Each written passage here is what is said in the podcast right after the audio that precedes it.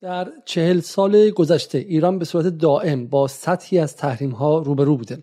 در دهه هفتاد و دوران کلینتون این تحریم ها منسجمتر شد اما تنها با آمدن اوباما بود که تحریم علیه نفت ایران و بعد شاهرگ مبادلات ارزی ایران در سطحی جدی, جدی به اجرا گذاشته شد. چیزی که احتمالا در این ابعاد پیشتر تنها علیه عراق در سالهای پیش از اشغال نظامی این کشور اتفاق افتاده بود. به رغم اینکه بیش از 11 سال از شروع جنگ اقتصادی تمام ایار آمریکا علیه ایران میگذرد همچنان فهم کامل و صحیحی از سازوکارهای تحریم ها وجود ندارد.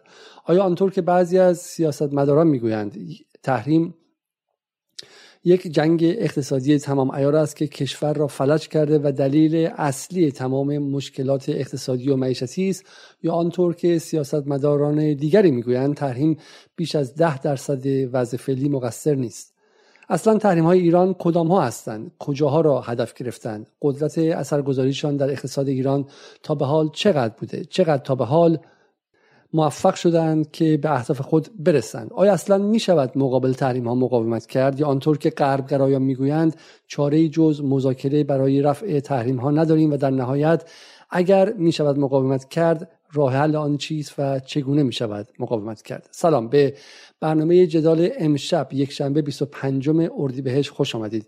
ما امشب پرونده جدید را باز خواهیم کرد. پرونده درباره تحریم ها چرا که معتقدیم تحریم ها نقشی فزاینده در سیاست بین الملل و بویژه بر مسائل مربوط به کشور ما ایران دارند و به رغم اهمیتی که در دوازده سال گذشته داشتن ما این ابزار جنگی قدرتی به نام آمریکا را آنقدر که باید نمی‌شناسیم. راوی ما برای فهم تحریم ها و برای بازخانی پرونده تحریم ها مسعود براتی است. مسعود براتی نویسنده کتاب جنگ اقتصادی است که گمانم چند سال پیش منتشر شده و در آن فهرست تحریم های آمریکا علیه جمهوری اسلامی ایران را به دقت بررسی کرده و درباره آن توضیح داده. براتی همچنین سال گذشته در مجموعه اتاق فکر ایتان که در مشغول است پرونده مفصلی برای در نقد در نقد گزارش های جواد ظریف و وزارت خارجه منتشر کرد که امشب درباره آن هم صحبت خواهیم کرد. مسعود براتی کارشناسی ارشد خودش رو از دانشگاه تهران در سیاست بین الملل گرفته و به صورت ویژه و تخصصی روی تحریم ها کار می کند این شما و این برنامه امشب. اما پیش از شروع از شما می‌خوام که برنامه رو لایک کنید در طی برنامه برای ما کامنت بگذارید و اگر نشدید تا این لحظه حتما حتما عضو کانال یوتیوب جدال شید که این مهمترین کمک شماست و همینطور هم مشترک پاتریون dot com خط مایل جدال شید که این تنها راه کمک و حمایت واقعی از ماست که این برنامه ادامه پیدا کنه. این شما و این برنامه امشب.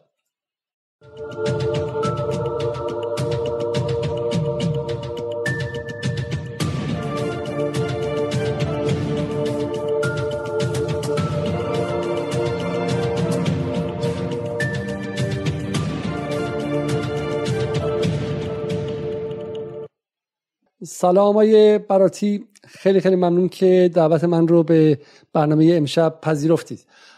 قبل از شروع برنامه من اول یک سوال خیلی ابتدایی می‌خوام از شما بپرسم. شما به عبارتی زندگی خودتون رو وقف شناختن و توضیح و کشف کشف تحریم و به شکلی کشف سازوکارهای تحریم کردیم. مثل کارگاهی که روی یک پرونده جنایی کار می‌کنه اما پرونده جنایی تمام میشه اما شما تمام زندگیتون رو وقف این کردید. چرا گمان می‌کنید که شناختن تحریم ها تا این حد اهم... تا این حد مهمه؟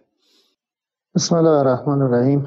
من خدمت شما آقای علیزاده و همچنین بینندگان گرامی برنامه سلام عرض می‌کنم. انشالله که ایام خوبی رو پشت سر گذاشته باشن و ایام خوبی هم در پیش داشته باشن.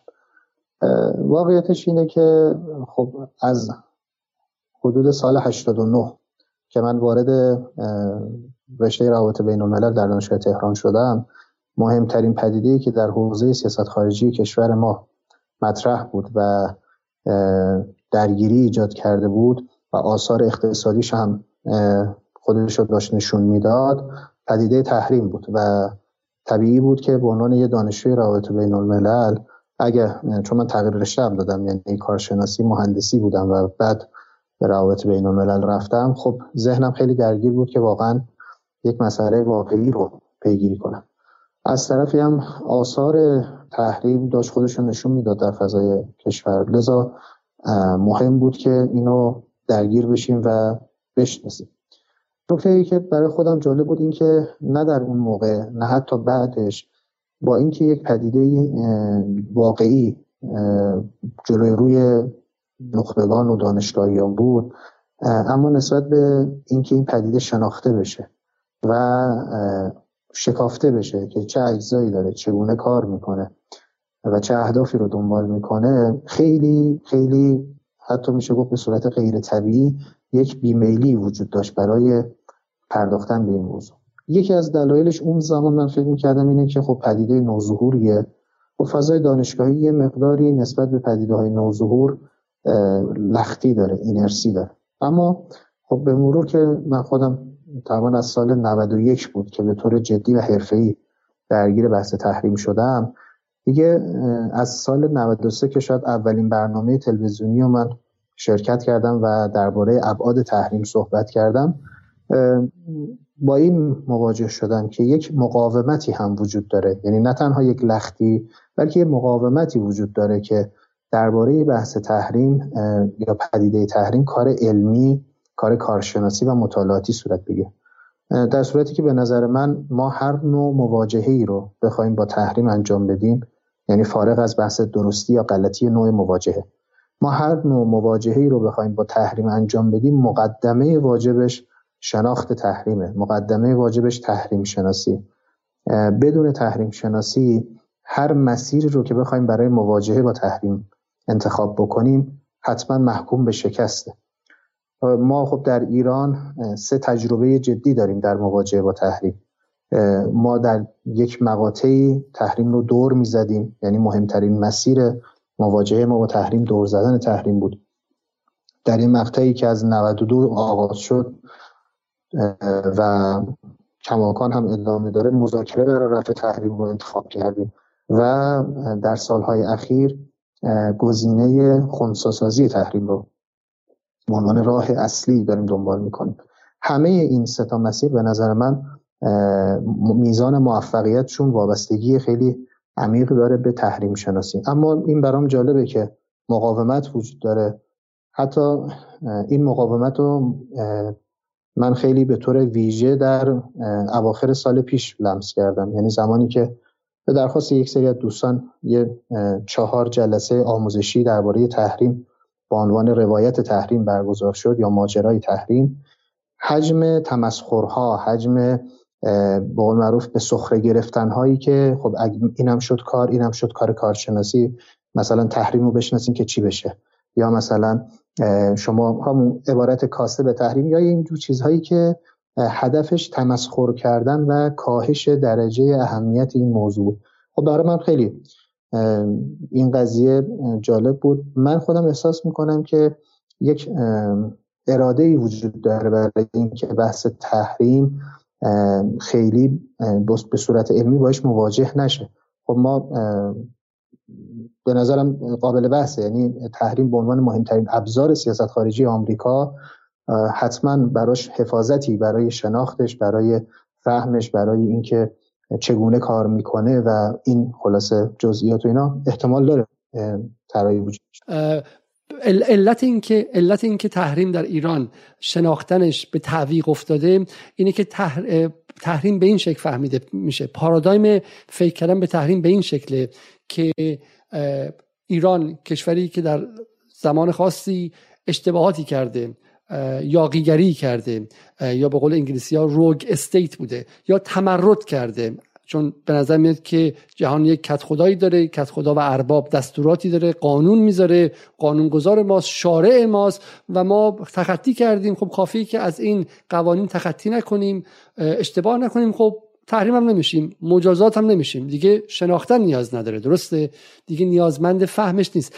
چون بحث تحریم وابسته میشه به بحث مجازات شدن ما به خاطر تخطی کردن و تمرد کردنمون از قانون به شکلی جدید به شکلی جهانی. خب نیاز به شناختن نیستش. بریم اون کارها رو انجام ندیم بریم مذاکره کنیم بریم دست از تمردمون برداریم تا تحریم هم برداشته بشه. چه چیزی شما می‌خوایم بشناسید؟ چرا باید تحریم شناسی کنید؟ بله این تصور هم در ایران وجود داره. البته الان کم رنگتر شده چون ما یک تجربه بسیار بزرگی رو در هشت سال گذشته داشتیم. اما خب طرفدارانی داره ایده هایی وجود داره.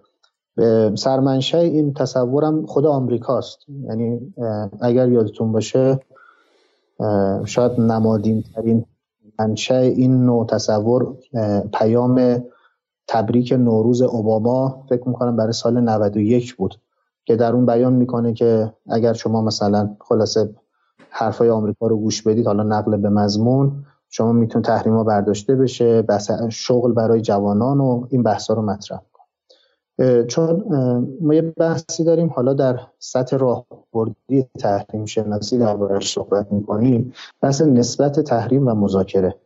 خب بر اساس کارهای مطالعاتی که ما انجام دادیم و اسنادی که وجود داره از اتاق فکرهای آمریکایی ها و صحبت های خود آمریکایی ها و تجربه ای هم که داشتیم این حرف رو می‌تونیم مطرح بکنیم که مذاکره مکمل تحریم عمل می‌کنه. یعنی اصلا مذاکره برای رفع تحریم سوی دیگه بحث تحریمه خصوصا تحریم فلج کننده.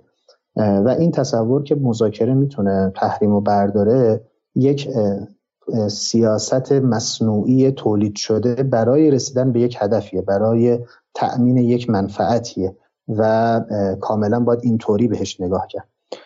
حالا من الان به نظرم یکم شاید زود باشه ورود کنیم به سطح راه بردی چون خود تحریم شناختش ابعاد فراوانی داره مباحث فنی داره. من می‌خواستم برگردیم به همون سال تکمیلش کنیم چرا باید تحریم را بشناسیم؟ بله, بله. همونجور که خدمتون عرض کردم فرض کنید ما می‌خوایم تحریم اصلا دور بزنیم. به عنوان ابتدایی ترین تجربه ایران در مواجهه با تحریم ها که تا یک مقطع مناسبی هم یعنی تا حدود سال 89 هم یک مسیر مناسبی بود که ایران نیازش رو بر این اساس رفع می‌کرد. خب در حوزه دور زدن تحریم یه بحثی وجود داره با عنوان طراحی نقطه فریب یعنی یک نظامات کنترلی درباره تحریم ها وجود داره. و برای اینکه ما بتونیم تحریم رو دور بزنیم باید بتوانیم نقطه فریبی طراحی بکنیم. این نیازمند اینه که ما سازوکار شناخت تحریم رو بدونیم. یعنی اینکه چگونه تحریم ها کار می‌کنه. مثلا رژیم های کنترل تجارت رژیم های کنترل مالی بحث های پولشویی نظامات مقابله با پولشویی اینا رو بشناسیم. تا موقعی که می‌خوایم طراحی نقطه فریب انجام بدیم با کمترین ریسک ممکن این کار رو انجام بدیم. یکی از ابعاد مهمی که اینجا لازمه بهش اشاره بکنیم اینه که خب ما در مقطع 89 به بعد شاهد یک سطح جدیدی از تحریم ها بودیم که ما به عنوان تحریم های ریسک محور یا تحریم های فلج کننده به قول آمریکایی ها میشناسیمش. خب اینکه کلا پدیده دورزن تحریم نمی‌تواند راه حل مناسبی برای پاسخ به این نوع جدید از تحریم ها باشه خود این نیازمند شناخت تحریم بود که خب در اون مقطع این شناخت به طور کافی وجود نداشت. لذا خیلی جاها دچار مشکل شد و نتونست مثل قبلا کارکرد داشته باشه. خب از این من بگذرم. فرض کنیم ما اصلا قبول کردیم که مذاکره می‌تونه رفع تحریم انجام بده. به عنوان گزینه دوم مسیر دومی که ما تجربه کردیم. برای مذاکره و رفع تحریم. خب سوال مهم اینه که ما چه چیزی رو به عنوان مطلوب مطرح می‌کنیم؟ چه تحریمی رو می‌خوایم برداریم در قبال مذاکره؟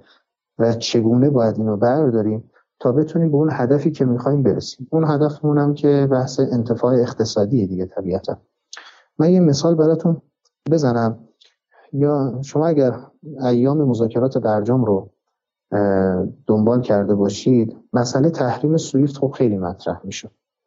اینکه تحریم سویفت چقدر اهمیت داره. خب انقدر این پدیده در ذهن مخاطبان ایرانی نشسته بود که تقریبا تلقی این بود که تحریم سویفت مساویس با تحریم بانکی. و اگر تحریم سویفت مسئلهش حل بشه تحریم بانکی هم مسئلهش حل میشه. این تناظر انقدر جدی بود که خب یکی از اهداف جدی تیم مذاکراتی اون زمان این بود که بحث دسترسی به سویفت به عنوان یک پیام رسان بین المللی برای بانک ها و اون بانک هایی که از تحریم خارج میشن حل بشه. خب این اتفاق افتاد. حالا درست تحریم سویفت لغو نشد. اما برای اون بانک هایی که از لیست تحریم بیرون اومدن این دسترسی ایجاد شد. اما اون اتفاقی که باید میافتاد یا انتظار بود که بیفته نیفتاد چرا؟ چون که پیام رسان و تحریم پیام رسان یا تحریم سویفت یک بخشی از تحریم بانکی بود یه زنجیره از عواملی که تحریم بانکی رو شکل می‌داد و با رفع این تحریم لزوما روابط بانکی برقرار نمی‌شد. یعنی رابطه کارگزاری که قطع شده بود تحریم ها از محل تحریم های ریسک بهتر این آسیب رو دیده بود و چون اون تحریم پاورجا بود و صرفا دسترسی به سویفت باز شده بود و ما دیدیم که خیلی اثری نکرد. یعنی شما روابط بانکی برقرار نشد که بخواهد از طریق پیام رسان سویفت با هم دیگه تبادل پیام داشته باشن که اینجا اون اهمیت شناخت هم مکانیزم های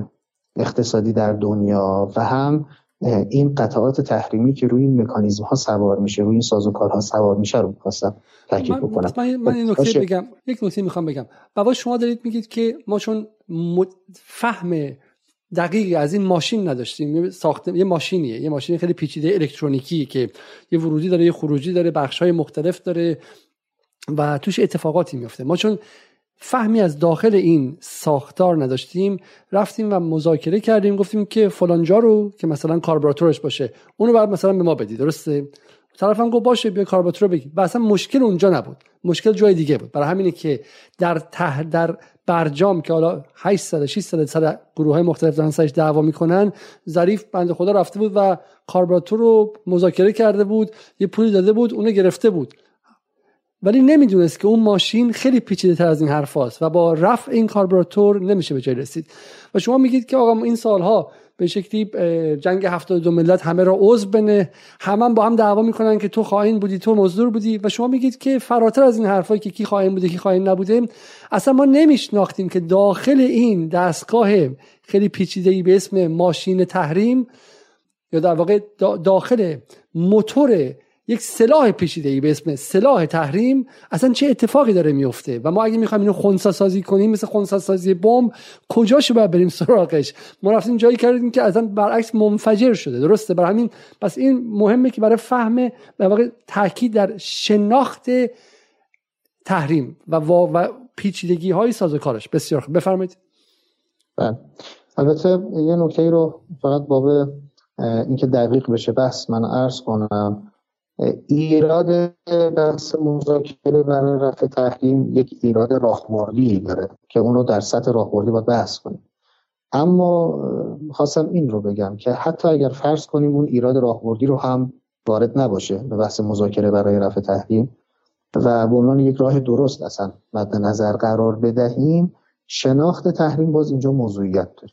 و اگر شما شناخت دقیق نداشته باشید اون چیزی که لازمه به دست نمیاد من یه مثال دیگه هم نوشتم که به توافق ژنو برمیگرده.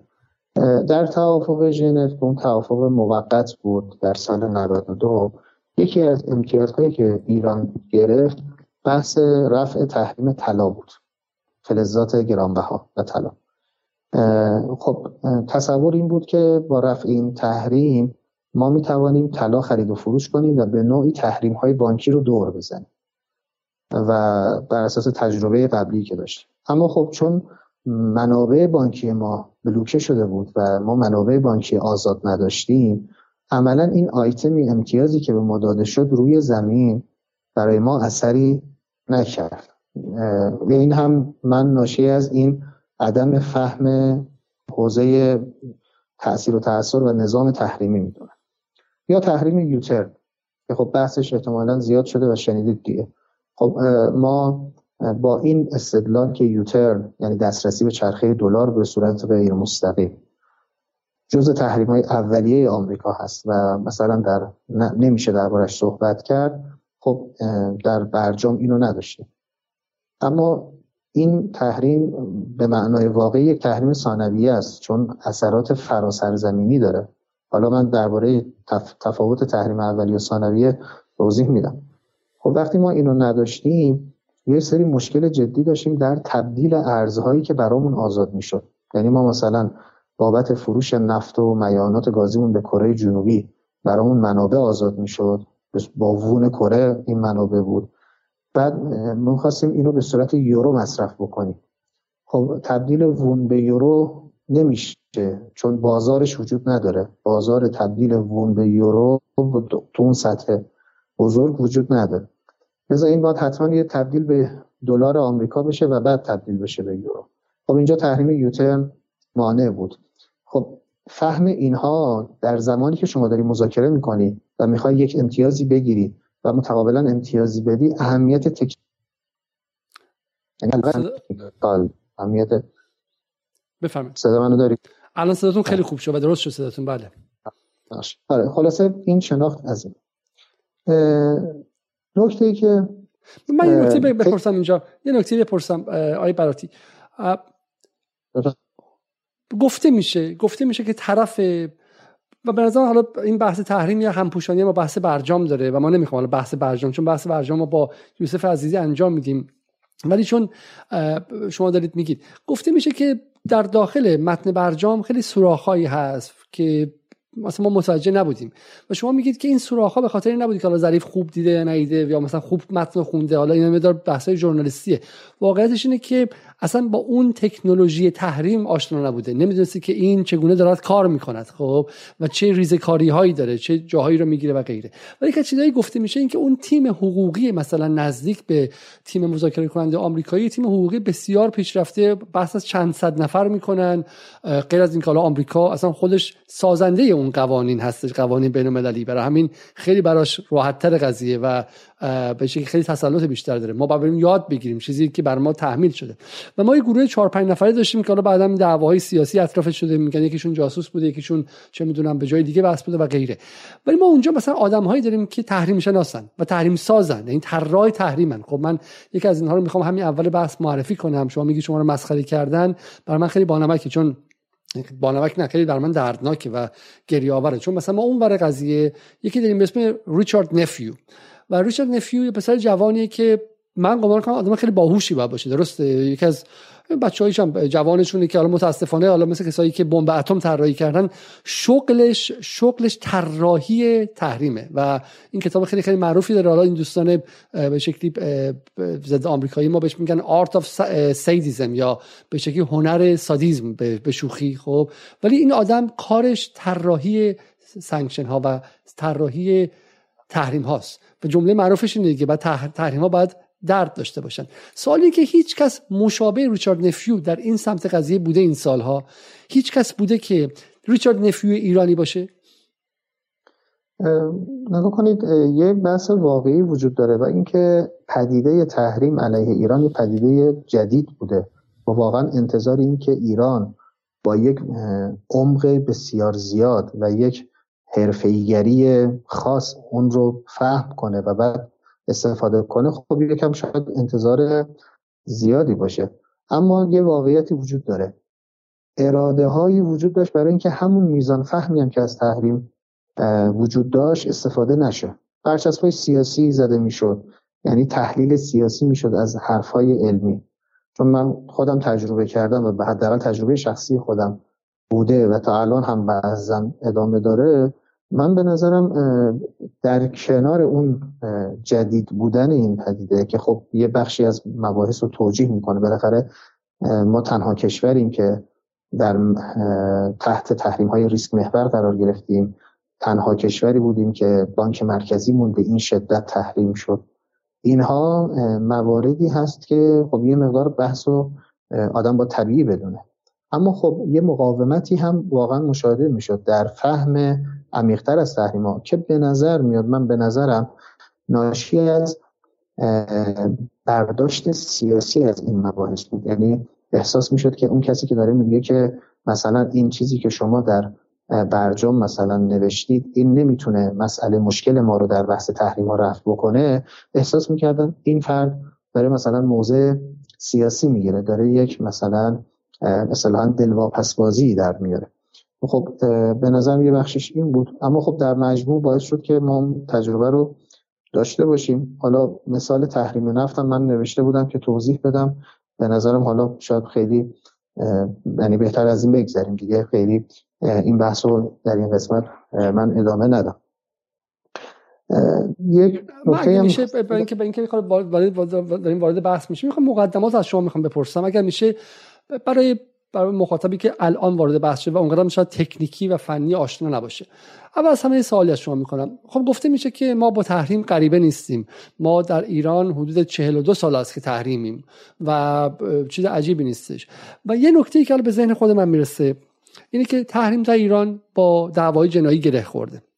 ما به شکلی غرب گرایان رو داریم که رفتن و مذاکره کردن و چه می‌دونم 8 سال کشور گروگان گرفتن گروگان گرفتن به راستی برای بحث برجام و مذاکرات و ولی بعدش که سالهای آخر آقای روحانی بود طوری حرف می‌زدن که من واقعا تو انگلیس انتی امپریالیست یا به شکلی آمریکا ستیزا اینجوری حرف نمی‌زنن.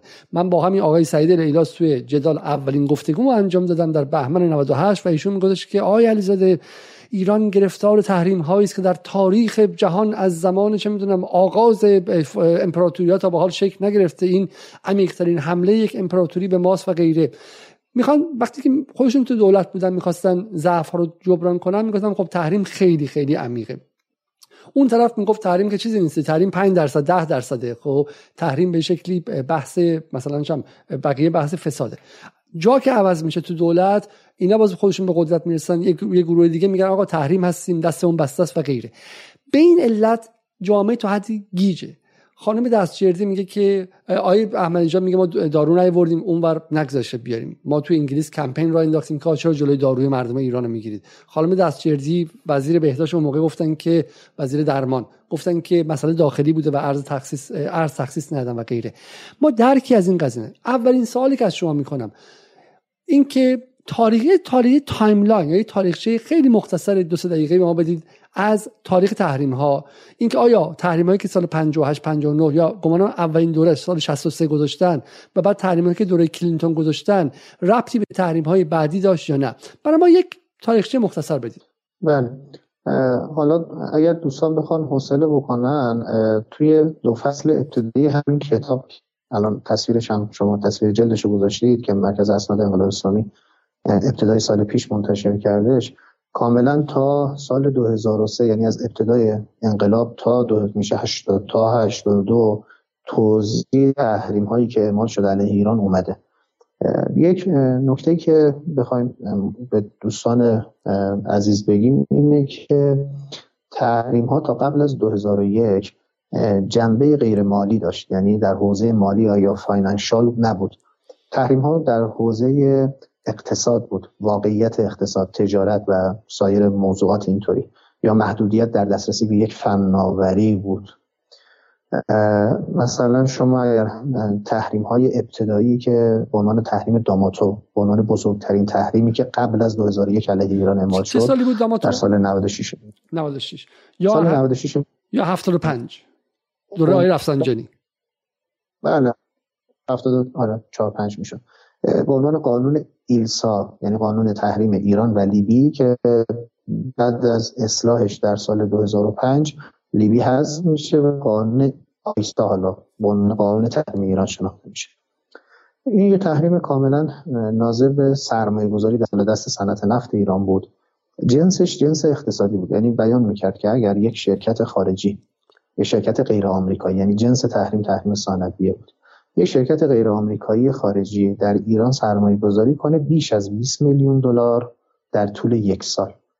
اون رو با یک سری ابزارها تنبیه می‌کردن.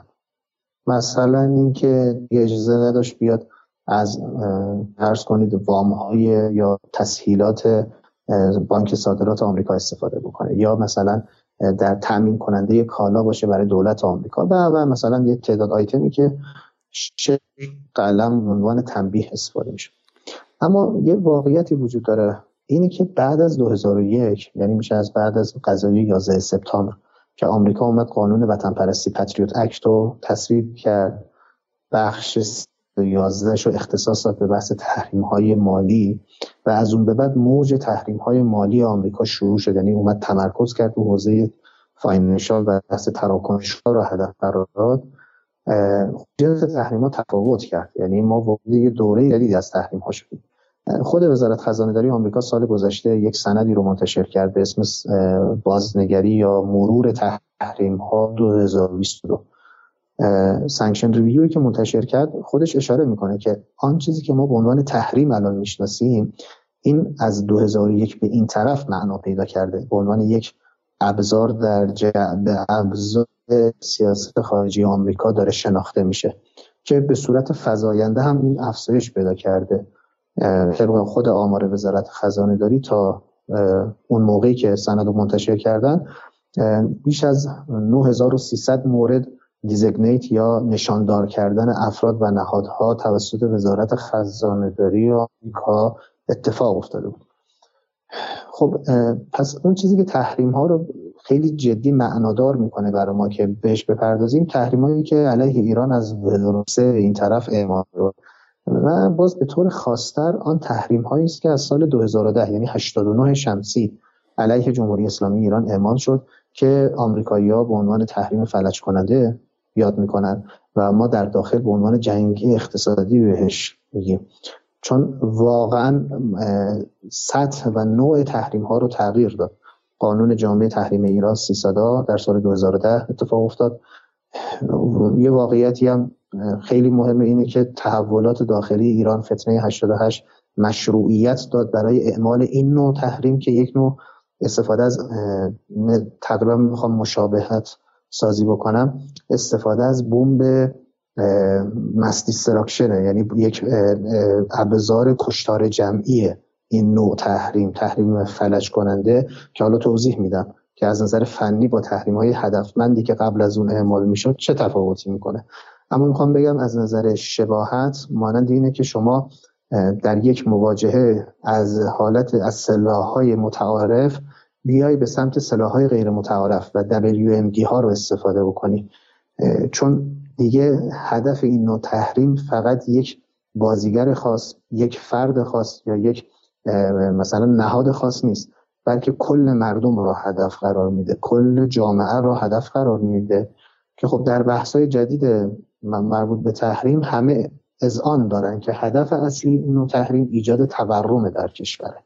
ایجاد تورم کاهش ارزش پول ملی و به تبع اون ایجاد تنگناهای معیشتی برای مردم و حالا سایر موضوعاتی از این قبیل خب. قبل از اینکه برید. برای اینکه تصویری به مخاطب بدید. مثلا گفته میشه در دهه 80 میلادی یا در دهه 60 شمسی هم ایران تحریم بود. تحریم هایی که به خاطر بحث اشغال سفارت آمریکا در تهران اتفاق افتاد. یه فقط بگید بگید اون تحریما چی بود؟ چون من چیزی که می‌بینم مثلا تحریم فرچ یا پسته یا غیره این هاست مثلا خب ابعادش متفاوته.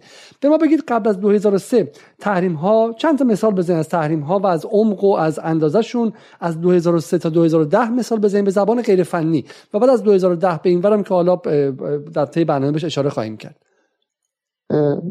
تحریم ها تا قبل از 96 میلادی یا همون 74 5 شمسی تحریم ها عمدتا تحریم های اولیه آمریکا علیه ایران بود. مثلا ممنوعیت خرید نفت و گاز ایران از سوی آمریکا. همینجا متوقفتون کنم شما رو همینجا متوقفتون کنم فرق تحریم اولیه و ثانویه رو برای مخاطب عادی در از یک دقیقه بگین چون این کلماتی که 24 ساعته ما از بی بی سی و از این رسانه و اون رسانه و صدا, صدا سیما اینا میشنویم ولی گمانم خیلی از مخاطبات حالا وقت نکردن که بشینن و دو دقیقه این تفاوت رو کاملا مطالعه کنن. فرق تحریم اولیه و تحریم ثانویه چی؟ تحریم اولیه و تحریم ثانویه از نظر حقوقی تفاوتشون در اینه که مخاطبی که باید اونو توجه کنه و اجرا بکنه آیا آمریکایی یا یو اس پرسن یعنی فرد آمریکایی یا فرد غیر آمریکایی؟ نان یو اس پرسن.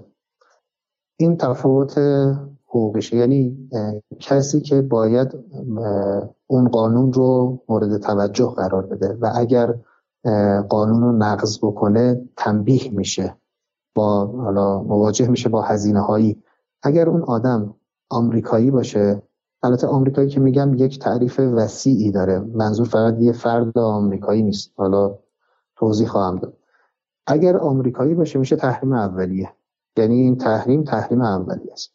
اما اگر غیر آمریکایی باشه یعنی شهروندان غیر از آمریکا باشن اون میشه تحریم ثانوی اما در تعریف US person اگر حالا عزیزان بخوان بیشتر بف... یعنی بیشتر یاد بگیرن فکر می‌کنم پاورقی شماره سه ضمیمه دوم برجام US person رو تعریف کرده. توی سه سطح تعریف کرده. خب یه سطحش که خود افرادی هستن که citizen آمریکا هستن یا شرکت هایی که در آمریکا ثبت شدن. سطح بعدی شرکت های غیر آمریکایی هستن که سهم عمدهشون آمریکایی هست. یعنی آمریکایی ها سهم عمده اون شرکت رو دارن. و سطح سوم شرکت هایی هستن یا نهادهایی هستن که آمریکایی ها صندلی مؤثر دارن یا سیت مؤثر دارن در اون شرکت و یا یک بخشی از کنترل اون شرکت که بخش مرکی مثلا بخش مهمی محسوب بشه آمریکایی باشه. اینا رو بهش میگن کلا US person یعنی افراد آمریکایی. غیر از این می‌شود non US person یا افراد غیر آمریکایی. تحریم اولیه روی اون دسته اول تمرکز داره. اونها باید اجرا بکنن. و اگر اونها اجرا کردن و نادیده بگیرن یا نقض بکنن تنبیه میشن. عمده تحریم عمده تنبیهات در حوزه تحریم های اولیه از جنس کیفری داخل آمریکاست که شما بعضا اخبار مربوط به دادگاهی شدن و زندانی شدن برخی از افرادی که میشنوید که عموما یا آمریکاییان یا شهروندان دو تابعیتی هستن از این جنسه عمده تنبیهات و جری... حالا جریمه های مربوط به افراد غیر آمریکایی اقتصادی و از جنس مثلا بلوکه شدن دارایی هاست از جنس قرار گرفتن در لیست SDN آمریکاست و اینا. خیلی خلاص سعی کردم خلاصه بسیار خب پس من به این شکل میگم مثلا من ایرانم و میگم که من دوست ندارم شهروندان با اسرائیل کار کنن. خب اگر شهروندان ایران برن با اسرائیل معامله کنن اونجا سرمایه گذاری کنن خرید و فروش کنن من مجازاتشون می‌کنم. درسته؟ این میشه تحریم اولیه که حق منه بر شهروندان خودم. کشور خودمه خونه خودمه قانون خودمه. از طریق مجلسم تصویب می‌کنم میگم آقا اگه بری اونجا فلان حالا اگرچه در آمریکا خیلی متفاوته چون آمریکا خیلی وسیع همه جا هستن و هر شرکتی ممکنه یک درصدش اینجا مثلا آمریکایی باشه خب؟ ولی باز هم متفاوته. تحریم ثانویه که میاد چی میشه؟ تحریم ثانویه ناظر به افراد غیر آمریکایی هست. مثلا میگن که اگر کسی یک خدمت مالی یعنی financial services ی رو به افرادی که از سوی آمریکا تعیین شدن توسط OFAC اداره کنترل دارایی خارجی آمریکا OFAC شناسایی شده و در لیست تحریم آمریکا که Specially Designated National and Blocked Person که بحث میشه لیست ملی حالا مثلا نشاندار شده ها. در اون قرار داره. اگه به شما به این مثلا خدمت مالی بدید ما شما رو تنبیه می‌کنیم. اون فرد یه فرد غیر آمریکایی. تنبیهش چی می‌تونه باشه؟ یکی از موارد خیلی معمول و مصطلح استفاده می‌کنه آمریکا اینه که اون فرد خاطی که یک فرد غیر آمریکایی هست اون رو هم داخل لیست SDN قرار میده. و اگر دارایی در خاک آمریکا داشته باشه بلاک می‌کنه سود حاصل از اونم بلاک می‌کنه و احیانا اگر در یک سری کارهای خاص حساس هم قرار گرفته باشه مثلا قطعات مربوط به WMD ها یا چیزای دیگه امکان پیگیری کیفری هم از طریق دادستانی کل رو هم برای خودش محفوظ میداره. این یک اتفاق. یک سطح از تنبیهاتی که که بحث مهمیه. حالا باید یکم دربارش صحبت کنیم مربوط میشه به خاص نهادهای مالی یعنی financial institution که غیر آمریکایی باشن. این نوع خاص تنبیه هم بحث قطع دسترسی به چرخه پرداخت دلاره. یعنی اگر اون موردی رو که آمریکا در قوانینش قید کرده در اون قوانین تحریم قید کرده نادیده بگیرن دسترسیشونو که به معنای فنیش میشه حسابهای کارگزاری که این بانک ها در نزد بانک های آمریکایی دارن اونها رو میبندن.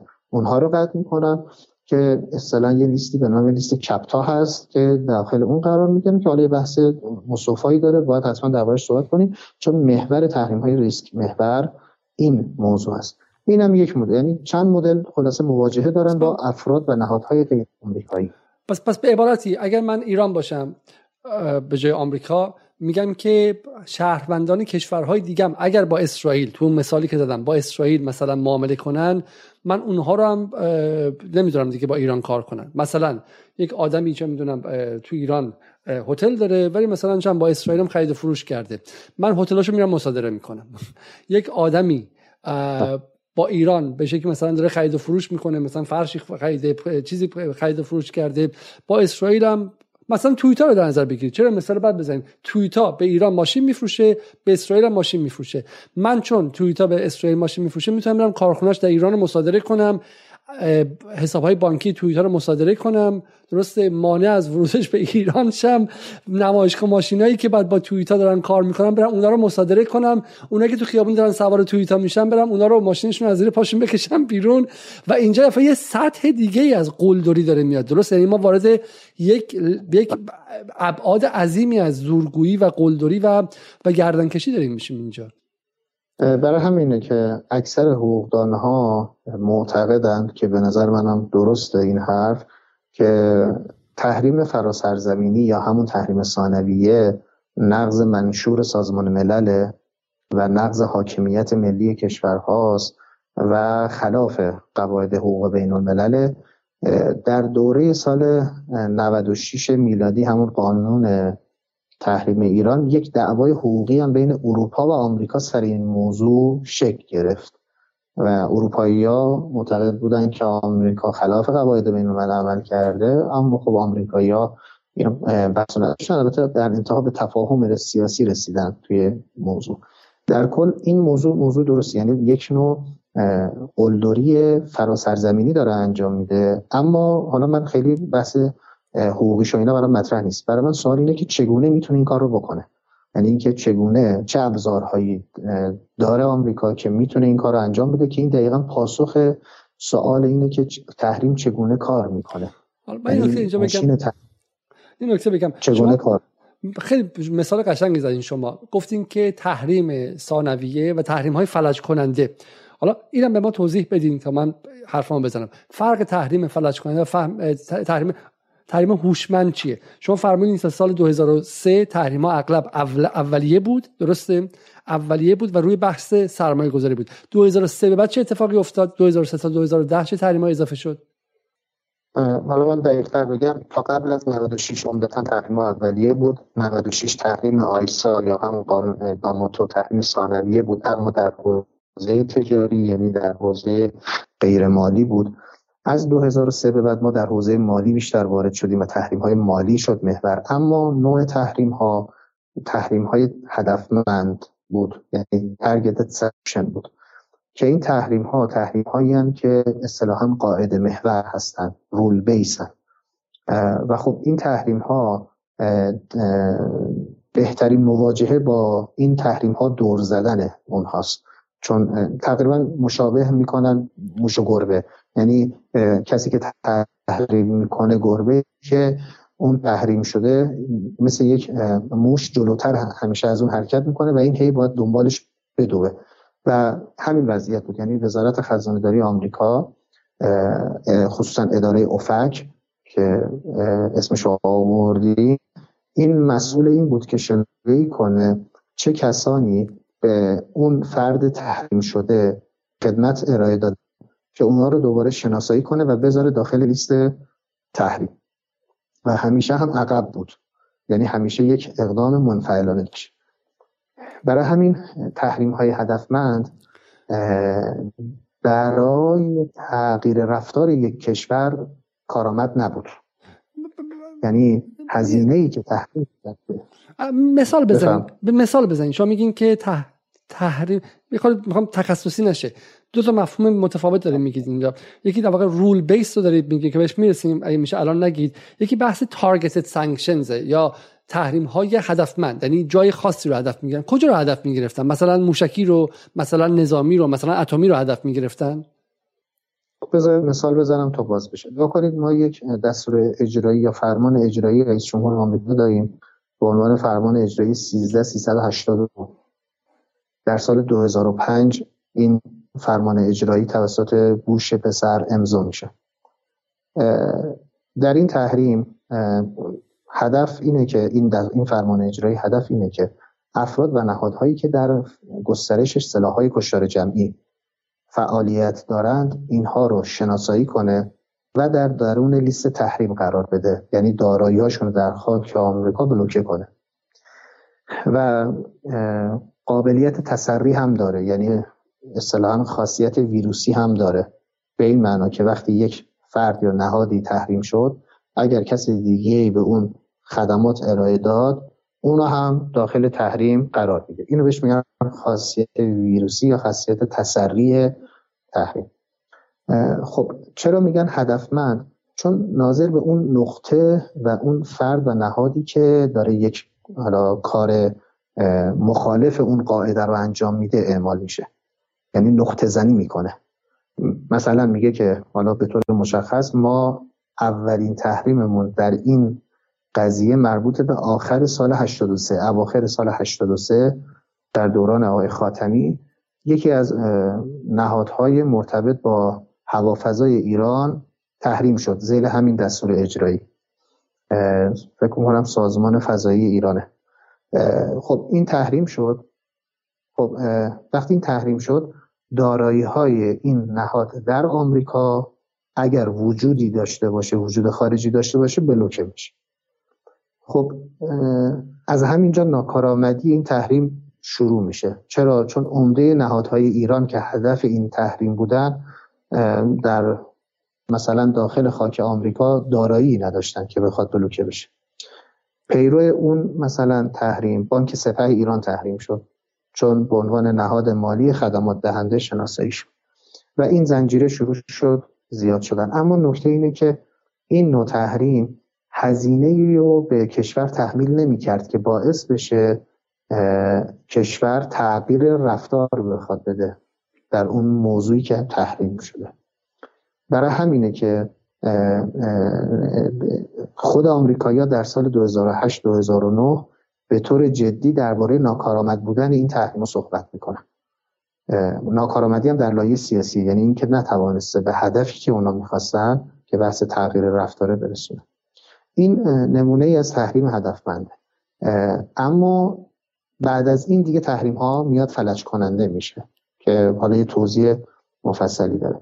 نمی‌دونم اگر تونستم توضیح بدم یا اگر فکر می‌کنم کاملا کاملا. خب حالا اینجا بس این رول بیسته یعنی قانون محوره. میگه rule ما چیه؟ rule ما اینه که اینها نتونن به weapon mass destruction یا به سلاح کشتار جمعی برسن. درسته؟ این قانون منظور از قاعده محور یک چیز دیگه است که حالا توضیح میدم. نگاه کنید شما به عنوان یک non-US person شما به عنوان یک غیر آمریکایی می‌خواید این تحریم رو رعایت بکنید.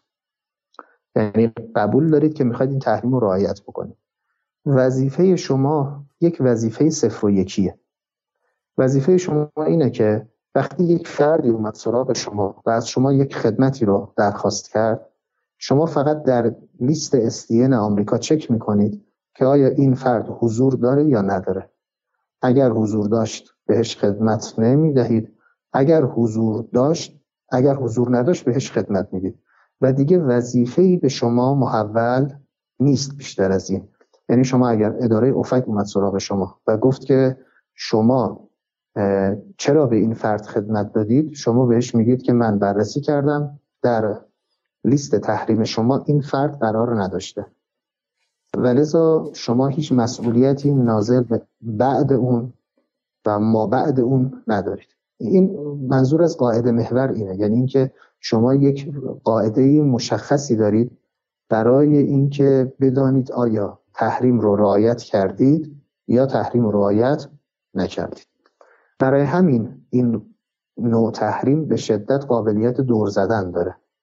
یعنی شما با یک ایجاد پوشش با ایجاد یک فیس جدید می‌تونید این تحریم رو مدیریت بکنید. برای همین تحریم هم ناکارآمد بسیار خب علی علیزاده علی علیزاده متهمه که مثلا چه می‌دونم با یک نیروی نظامی کار کرده در خرید و فروش قطعات موشکی بوده. خب اسم علی علیزاده میره توی لیست تحریم یا SDN شما فرمودید. من می‌خوام کلماتم برای مخاطب جا بیفته که بتونه ما همه هدفمون این که در این سالها بحث برجام و بحث مذاکره رو اینا اجتماعی کردن. ما می‌خوام بحث تحریم شناسی رو اجتماعی کنیم. خب برای من می‌خوام اینها رو به زبون ساده توضیح بدم که همه بفهمیم. خب و STM که بودش چی فرمودین؟ گفتین که designated especially designated national. Especially, especially designated nationals. افراد بله. مشخصا نشاندار شده. خب علیزاده نشاندار میشه. میگن آقا این با سپاه کار کرده موشک آورده. قطعات موشک خرید فروش کرده. رفته از آمریکای قطعه خریده به دروغ. گفته من برای چند برای باغبونی می‌خوام تو موشک استفاده کردم. بسیار خوب. علیزاده نشاندار میشه و فردا که میره تو بانک HSBC می‌خواد حساب باز کنه نمی‌ذارن. وقتی می‌خواد پولی جابجا کنه نمی‌ذارن. کاری نداره که علیزاده میره از برادرش می‌خواد که این رو جابجا کنه. درسته؟ برای همین می‌تونن دور بزنن. وظیفه HSBC چیزی نیست جز این که کسی که میره اونجا وقتی می‌بینن که متولد ایرانه نگاه کنن با اون لیستی که خزانه داری آمریکا هم تحویل همه میده دیگه لیست مشخصیه.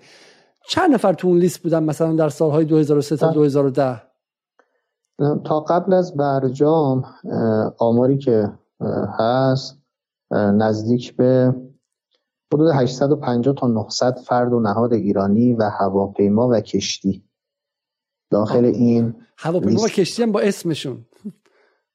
بله بله بله. هواپیما با شماره سریال ثبت شدهشون کشتی هم با شماره سریال هاشون و تمام توضیحاتشون. یعنی هواپیمای ماهان مثلا تحریم نبودش؟ اون هواپیما اون تیاره مثلا شماره 25 تحریم بود درسته؟ هم شرکت حقوقی ماهان مثلا تحریم بوده هم اون هواپیمایی که با یک کد ریجستری مشخصی یا یک شماره ثبت مشخصی بوده. شما در سایت وزارت خزانه داری اگر برید یه بخشی داره چون کاملا این بحث اطلاع رسانی در این قضیه اهمیت داره. شما در اون بخش برید دستبندی رو می‌بینید. individual افراد داره entity نهادها داره vessel و کشتی ها داره و aircraft که بحث هواپیما هست اینها بوده. خب این تا قبل از برجام بوده. برجام حدود 600 خورده ای از این افراد رو از لیست خارج می‌کنه. و اصطلاحا delist می‌کنه یعنی از تحریم خارج می‌کنه از تحریم rule base خارج می‌کنه از تحریم قاعده محور. خب. حالا بزنیم اما خب یه بحث برسیم قبل از اینکه برجام اینا بزنیم کنار. می‌رسیم مثال سال 2010 من این نکته رو بگم به مخاطب چیزی بگم این خیلی نکته جالبیه. شما یه مثال خیلی قشنگی زدین گفتین که صدا دارید. الان هم حدود 1500 600 فرد و نهاد ایرانی داخل لیست تحریم هستن. آها ولی حالا می‌رسیم که این 1500 تا به معنی دو برابر شدن اون 850 تا نیست چون اصلا با این مکانیزم متفاوتی سر کار دارین درسته؟ یعنی اون موقعی که 850 تا بودن 1500 تا بیشتر نشده. برای اینکه اصلا ما با جنس دیگه از تحریم سر کار داریم به بحث ریسک بیس می‌رسیم. حالا نه نه کمی زیاد شده کمی زیاد شده. اون بحث ریسک محور یه بحثی است که من توضیح میدم حالا بهش می‌رسیم. اجازه بدین من فقط این نکته رو می‌خوام بگم. می‌خوام برای مخاطب از منظری که شما گفتید. گفتین که این تحریم‌ها شبیه WMD یا Weapon of Mass Destruction یا سلاح‌های کشتار جمعی هستند. و دقیقا چه سالی آمریکا میره به سمت این که تحریم‌های ثانویه رو بذاره؟ گفتین 2003 فرمودین. درسته؟ تحریم های ثانویه از 2003 به بعد اعمال میشه. اما اون تحریم هایی که من به عنوان تحریم های مشابه سلاح کشتار جمعی یاد کردم. منظورم همین تحریم های فلج کننده که از سال 2010 یعنی 89 شمسی اعمال شده و توسط کنگره آمریکا این تحریم ها اعمال شد تحت قانون جامعه تحریم ایران یا سیسادا که حالا عزیزان می‌تونن سرچ بکنن و متنش و جزئیاتش خواهند دید. نه من, من یه چیز دیگه می‌خوام بگم. می‌خوام بگم 2003 همون سالی است همون سال 2003 که دقیقا آمریکا با دور زدن شورای امنیت به صورت یک جانبه یا یونیلترال به عراق حمله می‌کنه. خب من می‌خوام اینجا رو توضیح بدم که چون شما فرمودین که تحریم ثانویه برخلاف قوانین بین الملل بود. چرا؟ چون تحریم ثانویه جنگ اقتصادی است بدون اینکه ما به شورای امنیت بریم. یعنی آمریکا به کشوری حمله اقتصادی می‌کنه بدون اینکه نظر نهاد بین المللی شورای امنیت بپرسه. حمله اقتصادی یک جانبه است. بدون بدون مشورت دیگران. و دقیقا همون سالی که در نظامیگری هم همون کارو می‌کنه. یعنی آمریکا احساس قلدری می‌کنه. جهان تک قطبی شده. نو کانسرواتیو ها به شکلی نشعه این پیروزیشون شدن یا به قول معروف بهار شدن. و هم در بحث نظامیگری برخلاف توافق حتی, حتی فرانسه مخالفه ولی میرن به عراق حمله یک جانبه می‌کنن و در بحث اقتصادی هم یک جانبه تحریم ثانویه می‌ذارن که شما فرمودید که اتحادیه اروپا هم موافق نبود خب و تضادهای اونجا اتفاق افتاد. فقط اینو خواستم بگم. برسیم به سال 2010 اینو بگم. اتحادیه اروپا در دوره سال 96 یعنی قانون داماتو مخالفت کرد. از 2001 به بعد تحت تاثیر و مباحث مربوط به حادثه 11 سپتامبر و اون هژمونی جدیدی که آمریکا ایجاد کرده بود اتحادیه اروپا کاملا نعل به نعل یعنی گام به گام تبعیت کرد از آن چیزی که آمریکا تحریم می‌کرد. یعنی شما اگر روند تحریم های افراد و نهادهای ایرانی رو در آمریکا و اتحادیه اروپا بررسی بکنید کاملا می‌بینید که اول آمریکا تحریم می‌کرد بعد اتحادیه اروپا تحریم می‌کرد. دلیلش هم روشن بود. چون اتحادیه اروپا برای اینکه پرستیژ خودش رو حفظ بکنه و چون گزینه دیگه غیر از تبعیت از تحریم های آمریکا نداشت و برای حفظ پرستیژ میومد و یک تحریم خودش هم اعمال می‌کرد. در صورتی که اگر این تحریم رو هم اعمال نمی‌کرد مجبور بود که در اجرا از تحریم های آمریکا تبعیت کنه. و اروپا برای اینکه پرستیژ خودش حفظ کنه و نشون بده که یک هویت سیاسی هست برای خودش سعی می‌کرد اینها رو درونی بکنه و با اعمال تحریم علیه همون افراد و نهادهای ایرانی این کار رو انجام بده. لذا تقریبا نزدیک به 80 90 درصد افراد و نهادهای ایرانی که توسط آمریکا تحریم شدن توسط اروپا هم تحریم شدن. خب آقای رسیدیم به سال 2010 ایران از داخلش صداهای بسیار ناهمگونی در آمده. وضعیت روانی جامعه متشنج شده. الیت جامعه یا نخبگان سیاسی و به شکلی جمهوری اسلامی بلوک ها بندیاش در حال نزاع شدید با همدیگه هستن و اوبامایی که یک سال قبلش دنبال آشتی با ایران بود از در دیگری وارد میشه. خب چه اتفاقی میافته؟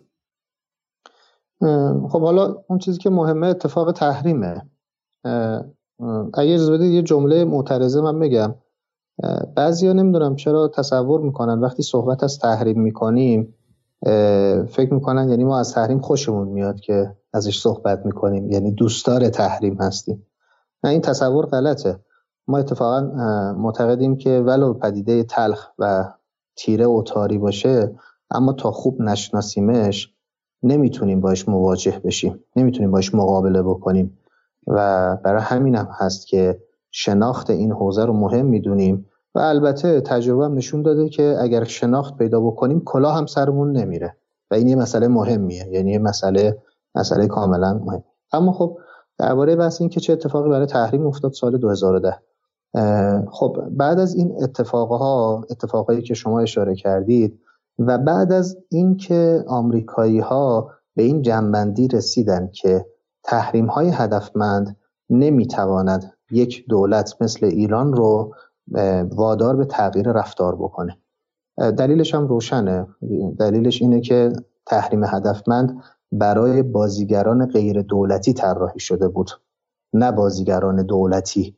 و بازیگران دولتی به خاطر داشتن ابزارهای متنوع می‌تونستند این تحریم ها رو راحت مدیریت بکنند. برای همین وارد یک فضای جدیدی از تحریم ها شدن که اینجا دیگه اختیارات رئیس جمهور آمریکا کفایت نمی‌کرد. و لذا کنگره آمریکا وارد میدان شد و ما با قانون جامعه تحریم ایران مواجه شدیم. قانون جامعه تحریم ایران یا سیسادا در سال 2010 وضع شد تصویب شد. خب از نظر تاریخی این قانون با محوریت تحریم بنزین ایران شروع شد. یعنی می‌خواستن که بنزین ایران رو تحریم بکنن با اصلاح کردن همون قانون آیسا می‌خواستن بنزین رو هم اضافه کنن و بنزین ایران تحریم بشه که حالا بحث مفصلی داره چرا بنزین اونجا هدف قرار داده شد. ولی خب مشخصا بحثشون فشار اجتماعی رو ایران بود. یعنی می‌خواستن با هدف قرار دادن یک محصولی که مصرف کاملا اجتماعی داره. یعنی حمل و نقل و بحث مراودات مردم و اینها با هدف قرار دادن اون اون فشار لازم رو روی دولت بیاره.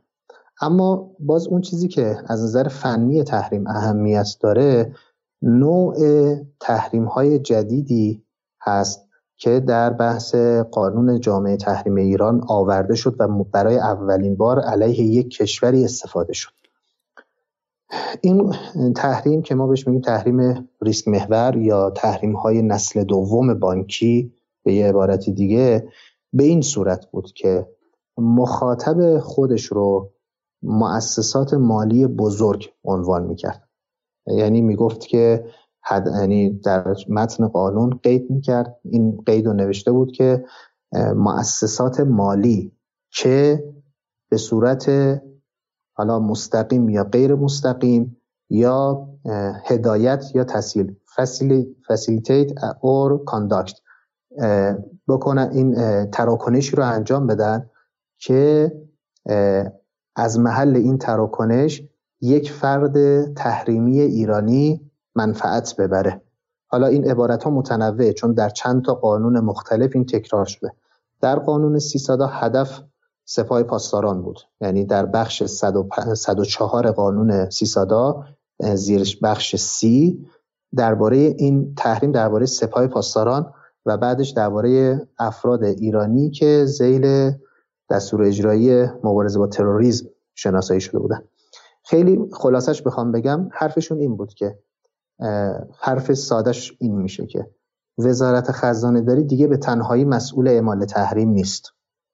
بلکه در اعمال تحریم باید تمام مؤسسات مالی که روابط کارگزاری دارن با بانک های آمریکایی. که اینجا منظور میشه بانک های بزرگی که در سطح دنیا دارن کار می‌کنن و به واسطه این فعالیت بین المللیشون روابط کارگزاری با بانک های آمریکایی دارند و دارن از دلار هم استفاده می‌کنن. پس دایره هدف دایره مشخصی این مؤسسات مالی که میشه مؤسسات بزرگی که دارن خدمات میدن به بانک های کوچکتر در سطح دنیا به عنوان بانک بانک ها شناخته میشن. اینها باید به صورت آگاهانه مراقبت بکنن از اینکه چه مستقیم چه غیر مستقیم به افراد تحریمی ایران خدمت ارائه ندهند. افراد که میگم اهم از نهاد و فرد حقیقیه یعنی منظور کل حالا پرسن ایرانیان پرسن. اینو ما بهش میگیم تحریم ریسک محور. چرا؟ چون وقتی شما میگی غیر مستقیم خدمت ارائه نده یعنی اینکه اگر یک فردی اومد و به شما رجوع کرد و گفت که من می‌خوام از شما خدمت بانکی بگیرم. شما نه تنها اون فرد رو باید شناسایی بکنی اصطلاحا هویتشو هویت مشتریشو بشناسی رو انجام بدی بلکه باید ببینی که این کسی که اومده به شما رجوع کرده در دست های بعدی در مرتبه های بعدی با چه کسانی داره همکاری می‌کنه؟ به چه کسانی داره خدمت میده؟ این چیز تصویری که آوردیم فکر می‌کنم بریفینگیه که وزارت خارجه از سیسادا گذاشته. متن سیسادا خودش نیست این بریفینگیه که وزارت خارجه گذاشته. پس حالا یه مقدار سعی می‌کنم هی روونتر توضیح بدم. من بس... بگم خیلی بحث جالبی شد. خب اینجا من برای مخاطب بگم ازم سریع می‌تونه بگیره. خود من بله. شخصا سال 2015 در یک شرایط خیلی خاصی هم بودم و به شکلی مسئله به شکلی مسئله بیماری داشتم و باید به عملی انجام می‌دادم و غیره. یک روز قبل از اینکه برم به بیمارستان صبح بانکم بهم پیام داد که حساب بانکی شما در بانک لویدزم بود. مسدود شده. خب بدون هیچ علتی. من اصلا با ایران مبادله نداشتم. خب موقع اصلا چم پولی دریافت نمی‌کردم. مثلا چم 300 پوند برای مثلا اید مثلا پدرم فرستاده بود به عنوان ایدی یا غیره. اصلا پولی رفت آمد نمی‌کردش. و رفتن بانک و هیچ گونه توضیحی ندادن. گفتن نمی‌تونن. و به جایی وسته در بانک که به مواد مخدر به تروریسم و غیره بسته. اصلا بانک تموم کرد. یه سه چهار ماهی هم پول فریز بود. پولی که اندکی بود. تا اینکه پول به ما هزار پوند به ما دادن و تمام شد. ما در اون موقع با چند نفر خیلی خیلی گیت شده بودیم مثلا من یه خورده حالم که بهتر شد در سال 2016 کمپین در انگلیس به وجود آوردیم به اسم unjustly unbanked. کسانی که نامنصفانه بدون بانک شدن بدون بانک شدن. و پیدا کردیم. خیلی ها بودن. از جمله همین حتی بسیار از این کارمندان بی بی سی فارسی. که اون موقع حالا خیلی با من هنوز بد نبودن و تونستیم دعوتشون کنیم خانه‌شون رو از دست داده بودن. حالا من شاید اسمشون نباید بتونم بگم ولی مثلا یکیشون خانه پدریش رو تو ایران فروخته بود که اینجا خونه بخره 300 هزار پوند رو گرفته بودن. بانک ها کلا بسته بودن. رسیدیم به جای دیگه که در گاردین مقاله است. من می‌تونم پیدا کنم براتون میفرستم. که اون موقع سعید کمال دهقان گزارش تهیه کرد. از یک آدمی که استاد بازنشسته ریاضی دانشگاه ایمپریال کالج بود و OBE هم داشت یعنی officer British Empire بود. و از 1974 اصلا ایران نرفته بود. خب همسرش هم انگلیسی بود بچه‌هاش هم انگلیسی بود اصلا ربطی نداشت. و بانک اون رو هم بسته بود. بعد اون موقع مشخص شد که الگوریتم ما بالا رفتیم تحقیق کردیم آدم‌های آوردیم وکلایی رو گرفتن اینها و غیره و به جای هم نرسیدن البته. ولی معلوم شد که بانک ها الگوریتم هاشون چنان ترسیدند چنان ترسیدند که اصلا نمی‌خوان. کسی اگر شما از بغل کسی رد شدی که اون به ایران سفر کرده توی قهوه خونه نشسته که یه مأمور سپاه هستش بانک بلافاصله میگه عطای تو رو به لغات میبخشم. خب؟ چرا؟ اون موقع مشخص شد. چون HSBC گفت مثلا که سال قبل از اینکه برجام به جایی برسه آمریکا فقط 5 میلیارد دلار جریمش کرده برای کار کردن با ایران.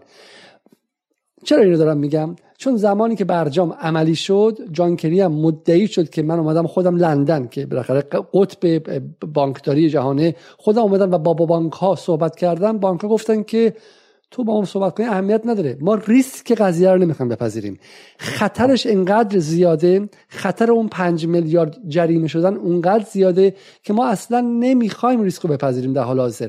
و دقیقا این ریسک تغییر رفتار بانک های جهانی بود. یعنی بعد از یک مدت یه سال دو سال سه سال جریمه های وسیع میگم میلیارد دلاری به بانک ها که اعمال شد به خاطر چیزهایی که حالا تحریم ثانوی هم بود خیلیش. این باعث شد که بسیار از بانک ها guideline هاشون رو یا دستور عمل های اساسیشون رو عوض کنن که خیلیشون میگن ما میلیون ها دلار خرج کردیم که اون دستور هم عوض شه. و این دستور عمل ها یک شبه بر نمیگرده به حالت عادی. فقط من خواستم توضیح بدم که مفهوم به شکلی ریسک محور چیست. من یه مقدار حالا پشت این ویترین رو توضیح بدم. یعنی شما به عنوان یک مشتری یک سری نتایج رو دیدید. اینکه پشت این اتفاق چه چیزهایی رخ داده که این حاصل شده. وقتی قانون سیسادا تصویب شد این نوع تحریم ها رو که به وزارت خزانه داری آمریکا اجازه می‌داد مؤسسات مالی بزرگ غیر آمریکایی رو تنبیه کنه و دسترسیشون رو به نظام پرداخت دلار قطع بکنه.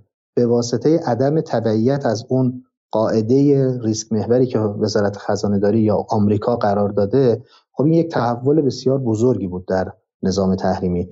من همین رو تعبیر می‌کنم به عنوان اون سلاح کشتار جمعی. یعنی نتیجه این قاعده گذاری این بود که یک ریسک بزرگی به کل جغرافیای ایران به معنای آدمهای ایرانی نه به معنای مرز جغرافیایی. به کل این جوریسدیکشنی که ایران می‌تونه حالا نمایندگی بکنه اعمال شد.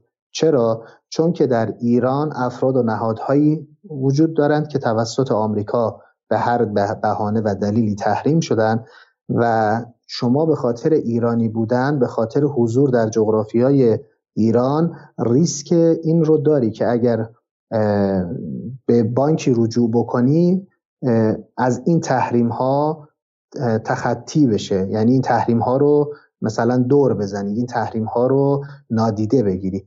این یک ریسکیه که به همه مردم ایران به همه جغرافیای ایران تحمیل شد. یعنی یک واقعا یک بمب با کشتار یعنی به صورت یک کشتار جمعی عمل کرد. برای همین حالا خیلی از ماها که فعال بودیم علیه تحریمات در اروپا معتقد بودیم که حتی میشه این رو به عنوان امری نجات پرستانه مطرح کرد. چون من به خاطر رابطم با جمهوری اسلامی به خاطر چیزی نیستش. من چون در تهران به دنیا آمدم و ایرانی محسوب میشم اصلا ممکنه خیلی از اپوزیسیون ایران اپوزیسیون ایران طرف بودم دنبال براندازی جمهوری اسلامی بوده و حساب بانکیش حساب بانکیش مسدود شده. خب ولی خیلی معتقد بودن که این ماهیتی نجات پرستانه هم داره حتی و برخلاف اصلا میشم قوانین حقوق بشر خود آمریکایی هم هستش. حالا من می‌خوام بحث فنیشو بیشتر باز بکنم. قانون سیسادا بعد از اون قانون NDAA 2012 بعد از اون قانون ترا یا قانون کاهش تهدید ایران 2012 و در آخر کار قانون ایفکا. قانون ایفکای 2013 که اینا همه علیه ایران اعمال شد و اینها شکل دهنده ساختار تحریم های فلج کننده علیه ایران بود.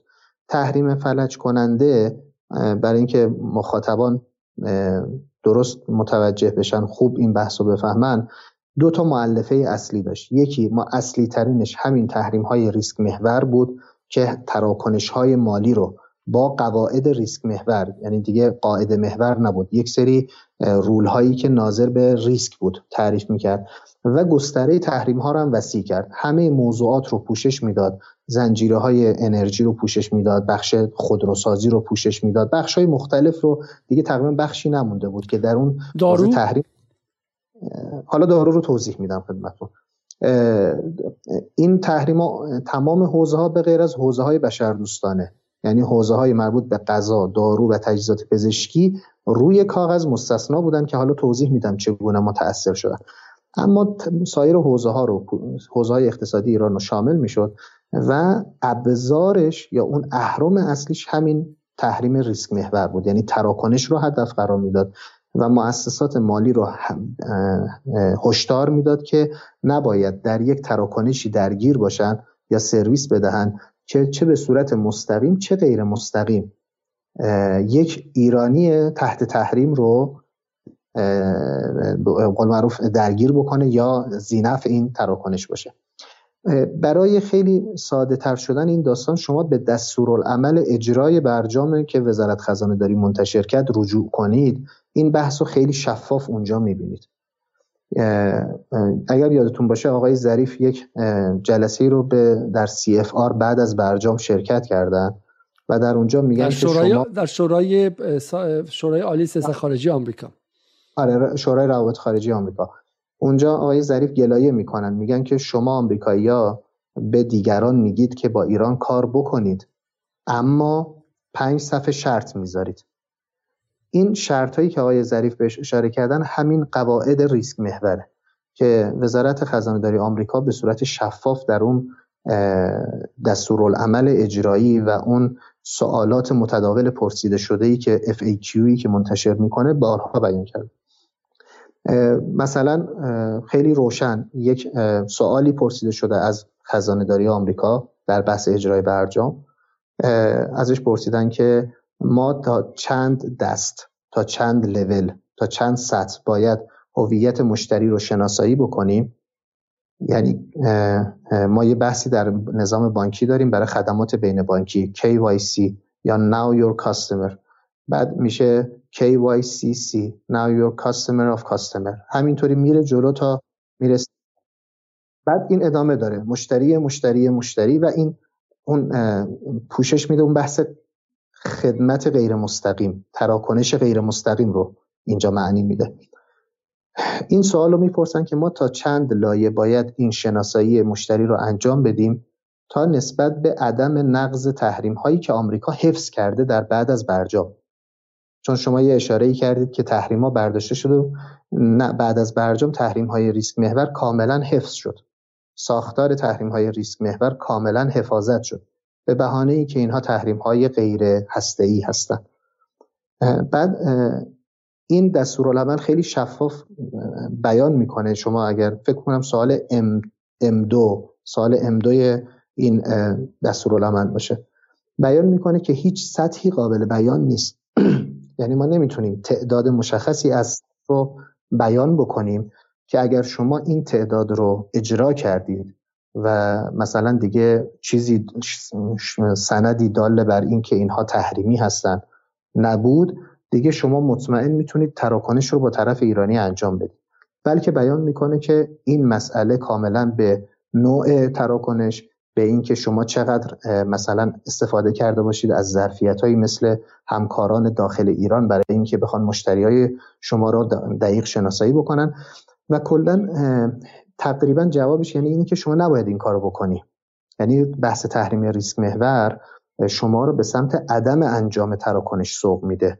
و برای همین ما در بعد از 2010 با یک دنیای متفاوتی از تحریم روبرو بودیم که عبارت جنگ اقتصادی عبارت بیراهی نیست. یعنی ما با یک جبهه ای از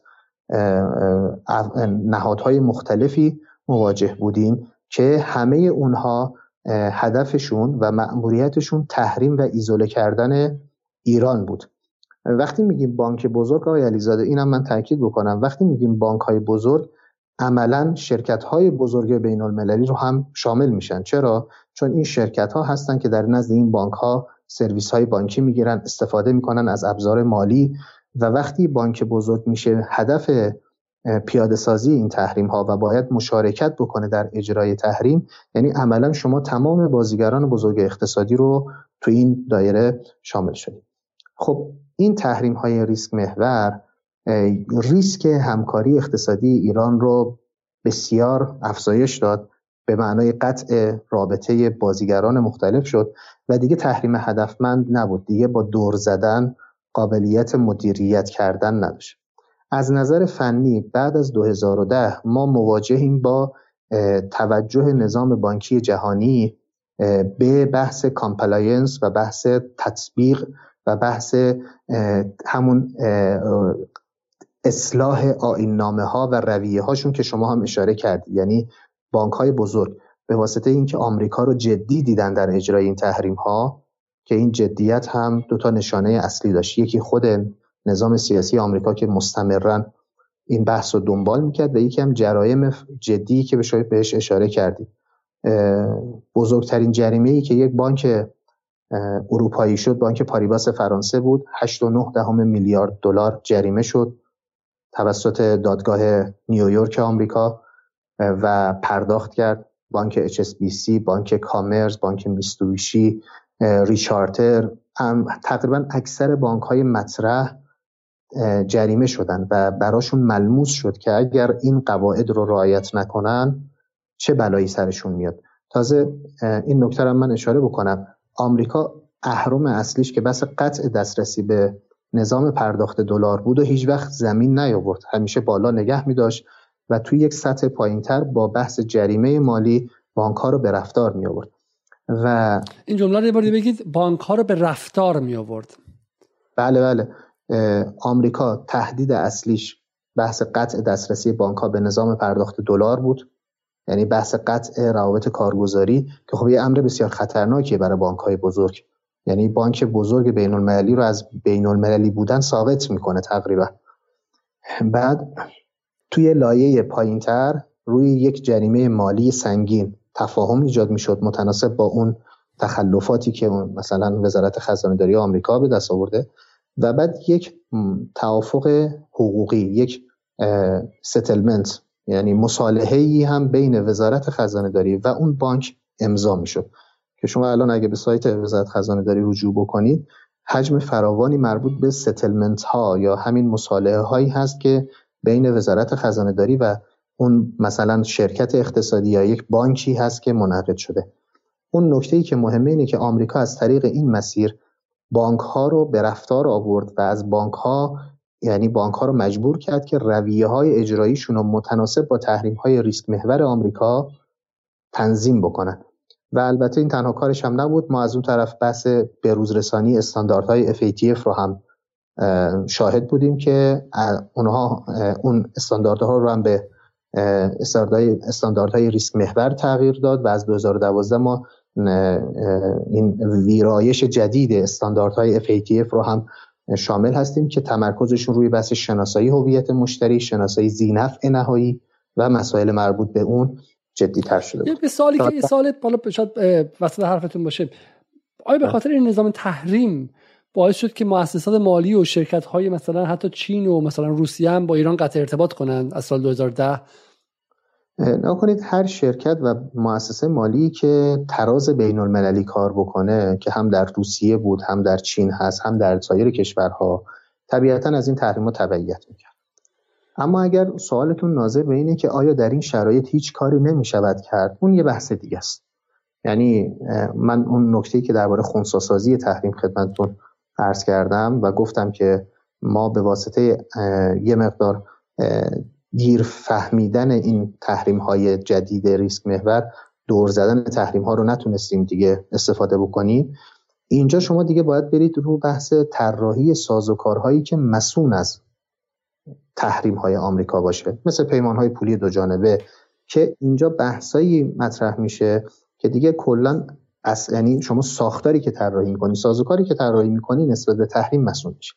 لذا این سوال که آیا می‌شد کاری کرد یه بحثی هست. اینکه بازیگران بزرگ اقتصادی در هر جایی که دنیا باشن وقتی مثلا شما فرض کنید مثلا بانک ازبر بانک روسیه یه بانک بزرگ بین المللیه که البته الان تحریم شده الان بله. یکی از بانک های کاملا تحریم شده. خب حتما اون تبعیت می‌کرد از این نظام تحریمی. چرا؟ چون بازار بزرگی که در فضای بین المللی داشت رو نمی‌خواست به خطر بندازه. و اینکه بعد از برجام اینکه بعد از برجام بانک های بزرگ با ایران وارد رابطه کارگزاری نشدند به خاطر همین نوع تحریم هاست و باقی ماندن این نوع تحریم هاست.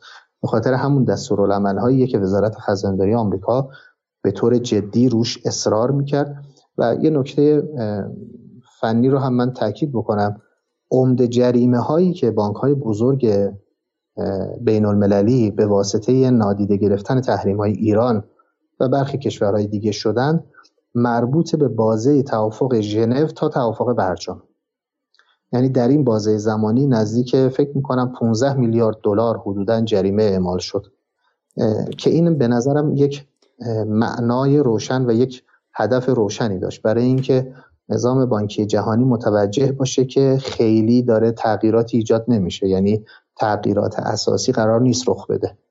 و برای همین بعد از اجرای برجام علا رقم اون انتظاری که طرف ایرانی داشت که روابط بانکیش عادی بشه اما این اتفاق نیفتاد حالا بماند که در داخل روایت FATF رو آوردن مطرح کردن که یک روایت غلط و یک روایت به نفع افزایش عمق اثر تحریم های آمریکا بود. اما در واقعیت مسئله باقی ماندن این تحریم ها بود در... توضیح بدم اینجا برای مخاطب. بسیار خوب. خیلی نکته جالبی میگید شما. میگید که آمریکا از چه سالی گفتید که جریمه ها روی بانک ها رو شروع کرد؟ جریمه ها وجود داشت. یعنی جریمه های خیلی خورد مثلا در حد سی چل میلیون دلار اینا. اما جریمه های بزرگ چند میلیارد دلاری از ابتدای سال 93 ما شروع شد. یعنی چند ماه بعد از اجرای توافق ژنو. که بانک پاریباس فرانسه بود بانک بعد از بعد از ژنو شروع شد. بله بله. جدا این, این این جریمه ها هست لیستشون هست. شما اگر لیست تحریم اون جریمه های یعنی, یعنی با یه دست آمریکا داشت مذاکره می‌کرد و دست دوستی به ایران می‌داد با دست دیگه داشت کاری می‌کرد که عملا برجام بیخاصیت بشه. معنیش همینه دیگه. بله بذار من فقط توضیح بدم. من فقط توضیح بدم. من حالا به شما گفتم که HSBC مثال خودم زدم و حالا سعی می‌خوام در دفعه بعدم اون لیست لیست کامل این جرایم رو در این کتابمون داریم. به تاریخ به عدد و اینکه چه اتفاقی براش افتاد کاملا index شده یعنی مشخصه و می‌تونن دوستان ببینن. بسیار حالا بعد شما میشه PDF برای منم بفرستین من بتونم نشون بدم در برنامه بعدی یک بخشایش رو. ولی ببین نکته ای که هست اینه. من گفتم که بانک ها من می‌خوام چیزی که برای مخاطب توضیح بدم اینه.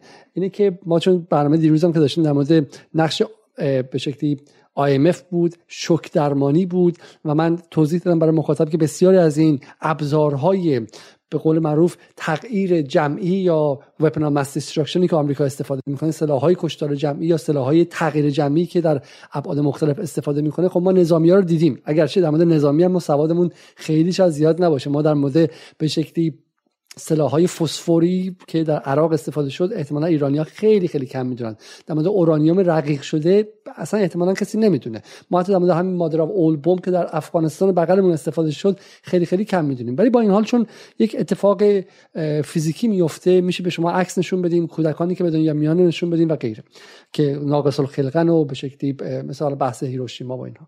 ولی در مورد بحث مثلا شوک درمانی که به واسطه IMF انجام شد ما توضیح دادیم که هدفش تغییر بیهیویر یا رفتار ملت ها بود. یعنی یک دفعه شما همه رو فقیر کنید تا اینکه ملت ها به شکلی وحشت زده بشن و مثلا از قرمه سبزی برن به نون و ماست به اون راضیشن با تغییرش یک دفعه. و کاری که اینجا انجام داره میشه از سال 2012 به این 2013 به این سمت شک درمانی نظام بانکی جهانیه. یعنی یک بخش امپریالیسم آمریکا که واشنگتونه میاد و یه بخش دیگر رو که نظام بانکی است رو شک می‌زنه بهش. خب با جریمه میلیارد میلیارد. بانک فرانسه چقدر فرمودید؟ 8 میلیارد یورو. 8.9 میلیارد دلار. 8.9 میلیارد دلار برای تغییر رفتار هر بانکی کافیه. و همینطور هم وقتی یک کسی شوکه بشه دیگه بر نمیگرده. آیا اون بانک فرانسوی به ایران برگشت؟ HSBC به ایران برگشت؟ نه اصلا شما بعد از برجام هیچ رابطه کارگزاری که بین بانک های بزرگ مطرح و بانک های ایرانی که از تحریم خارج شدن. اتفاق نیفتاد. خب. و این یک مسئله جدی بود که ریشه و منشأش نظام تحریم های ریسک محور آمریکا بود. حالا, حالا اینجا خیلی جالبه. وقتی ما نمی‌شناسیم چیزها رو پدیده ها رو وارد افسانه میشیم. میگم چون ندیدن حقیقت راه افسانه زدند. چون نمی‌شناسیم میگیم که سپاه روی موشک نوشته بود که مرگ بر اسرائیل برای همین بانک ها قبول نکردن به ایران پول بدن. شما دارید میگید که نظام بانکی شما وقتی بفهمی که مکانیزم و سازوکار تحریم چیه می‌فهمی که اگه سپاه روی موشک نوشته بود که I love you اسرائیل خب؟ یه قلب گندم کشیده بود یه دونه یه دونه تیرم از وسطش رد شده بود خب؟ بازم بانک فرانسوی و بانک HSBC به ایران یک ریال واسه ایران السی باز نمی‌کردن. می‌کردن؟ از اون من به نظرم فاجعه بزرگتر از اون این بود که در ایران این قرائت به عنوان قرائت رسمی دولت مطرح شد که به واسطه اینکه ما در لیست سیاه FATF هستیم روابط برقرار نمیشه. و این فاجعه بزرگتر بود. چرا که از نظر تحلیلی شما وقتی تحریم های مالی آمریکا خصوصا تحریم های ریسک محور رو آنالیز بکنید و ماهیتش رو به دست بیارید و از این طرف استانداردهای FATF رو آنالیز بکنید و اون بکنید معروف ماهیتش رو فهم بکنید. کاملا می‌بینید که اینا در طول همه هستند. و اینکه حالا یعنی شما یعنی اینکه اینا مکمل همن. یعنی اینکه آمریکاست که می‌خواهد استانداردهای FATF در دنیا جاری و ساری بشه برای اینکه سلاح تحریمش مؤثرتر باشه. یعنی چی؟ یعنی اینکه شما برای اعمال تحریم های بانکی که مهمترین ابزارت هست و الان آمریکا در همین قضیه روسیه هم داره ازش حداکثر استفاده رو می‌کنه غیر از اینکه یک سری قواعد مشخص تحریمی داشته باشید مثل قوانینی که مثلا علیه ایران داشت و منبع قدرت هم که بحث دلار و سیطره دلار هست رو هم دارید یک پدیده دیگر رو هم نیاز دارید. یک معلفه دیگر رو نیاز دارید و اون معلفه اطلاعاته که به شما اجازه بده هر گونه تخلف رو شناسایی کنید و بتونید اون کسی که یا اون نهادی که داره رفتار خلاف قاعده عمل می‌کنه رو شناسایی کنید و بعد بتونید اثبات کنید و بعد بهش جریمه اعمال بکنید. ما یک بحثی رو در بحث جرم حالا بحث فساد بحث فساد داریم. یه بحثی هست به اسم نامعادله فساد. میگن وقتی یه کسی می‌خواد یه فسادی انجام بده دو تا چیز رو توجه می‌کنه. یکی این که جریمه یا اون جریمه که باید بابت اون فساد پرداخت بکنه چه چیزیه؟ دو احتمال کشف اون فساد چقدره؟ و این دوتا باید در هم ضرب بشه. مثلا میگم مثلا شما فرض کنید قاچاق حکمش اعدامه. بالاترین مثلا جریمه رو داره. اما اگر احتمال کشفش صفر باشه شما هیچ وقت نگران نمیشید و کار انجام می‌دید چون نفع خوبی داره. اما اگر شما احساس کنید جرمی که انجام می‌دید بلافاصله کشف میشه یا احتمال خیلی بالایی داره که کشف بشه شما نوعی دیگه رفتار می‌کنید. توی تحریم هم یه قاعده است دیگه همینه. یعنی کسی که می‌خواد تحریم و نادیده بگیره یک مسئله که ذهنش رو درگیر می‌کنه این که اگر منو مثلا من این کار انجام دادن و آمریکا متوجه شد چه بلایی سر من میاد؟ مثلا میگیم یک میلیارد دلار جریمه میشه. سوال بعدی و معلف بعدی اینه که چقدر احتمال داره که آمریکا یا وزارت خزانه داری آمریکا متوجه بشه من این کار خلاف رو انجام دادم. این احتمال کشف هر چقدر بالاتر بره اثر تحریم رو بیشتر می‌کنه و در تحریم ریسک محور هر چقدر این احتمال کشف بیشتر بشه میزان ایزوله شدن اون بازیگر هدف یا اون کشور هدف افزایش پیدا می‌کنه. مثال بزنم. ببینید سلاح کشتار جمعی گفتید تحریم هستش. اونم تحریم های فلج کننده که از سال 2010 به این سمت اومده. آمریکا میندازه روی همه همه شهروندان اون کشور. نه دیگه یه فرد. همه شهروندان. میگم کار به جوکی می‌رسه که کارمندان بی بی سی فارسی هم تحریم میشن. خب یعنی نمی‌تونن پولشون بسته میشه حساب بانکیشون بسته میشه و غیره. خب ولی اگر من بتونم اینو از صرافی تو دبی ببرم پولو بندازم اونجا این کار انجام بدم تحریم دور بزنم پولو غیره کنم. شما میگید که FATF مثل این چیزایی هست که سربازای آمریکایی استفاده می‌کنن. دوربین مادون قرمزه. تو شب نشون میده که چه اتفاقی داره میفته کی از این اتاق به اون اتاق رفت اون سرباز از این زیر مثل این همین کاری که آمریکا تو عراق و افغانستان می‌کرد. این شهروند از اینجا رفتش زیر گاوش رفت. همه چی نشون میده و بعد راحتتر می‌تونن هدف کنن. درسته؟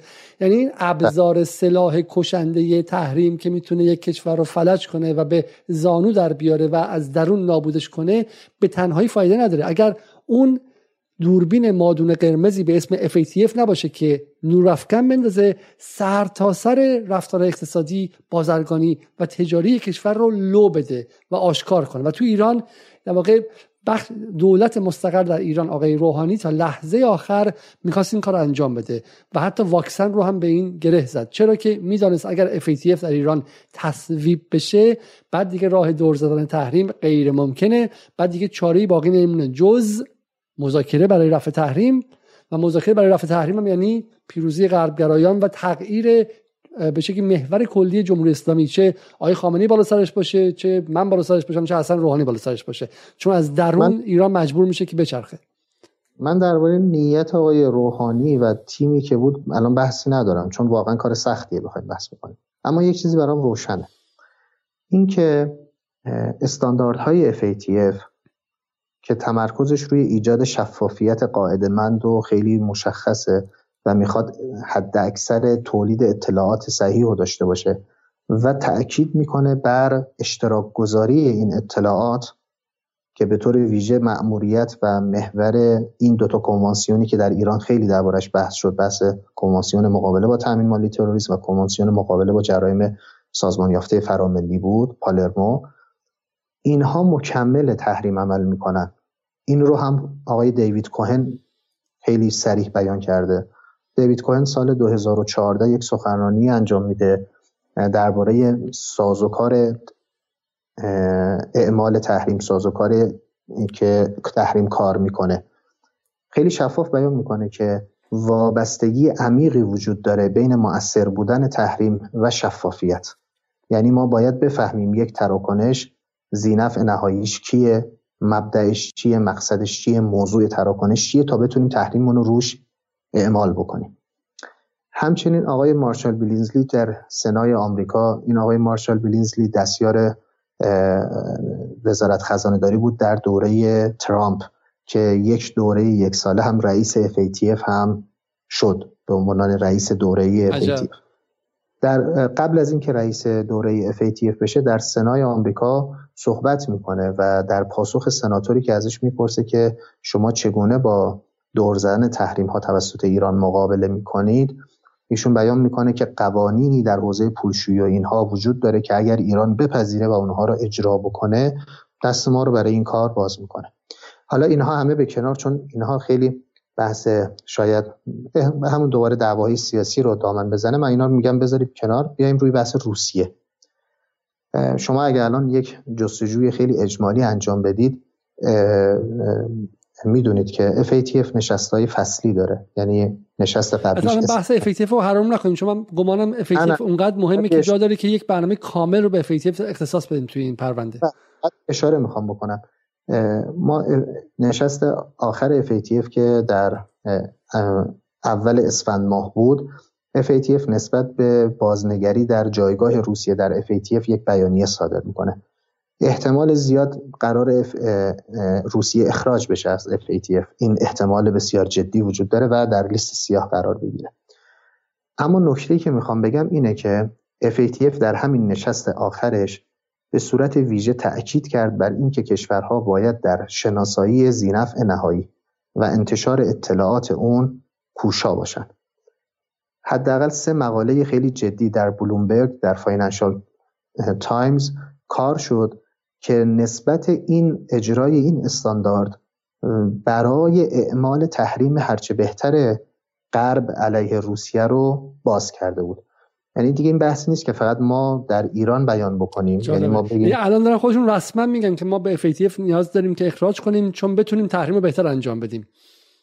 اون استانداردها اون استانداردهایی که زینف نهایی رو مشخص می‌کنه اطلاعات و اشتراک می‌ذاره خیلی کمک می‌کنه به اینکه اون تحریم هایی که غرب الان داره علیه روسیه اعمال می‌کنه علیه بخش های مختلف اقتصادیش علیه افرادش علیه حالا به من اولیگارشش اینها داره اعمال می‌کنه اینها دقیق تر و موثرتر باشن.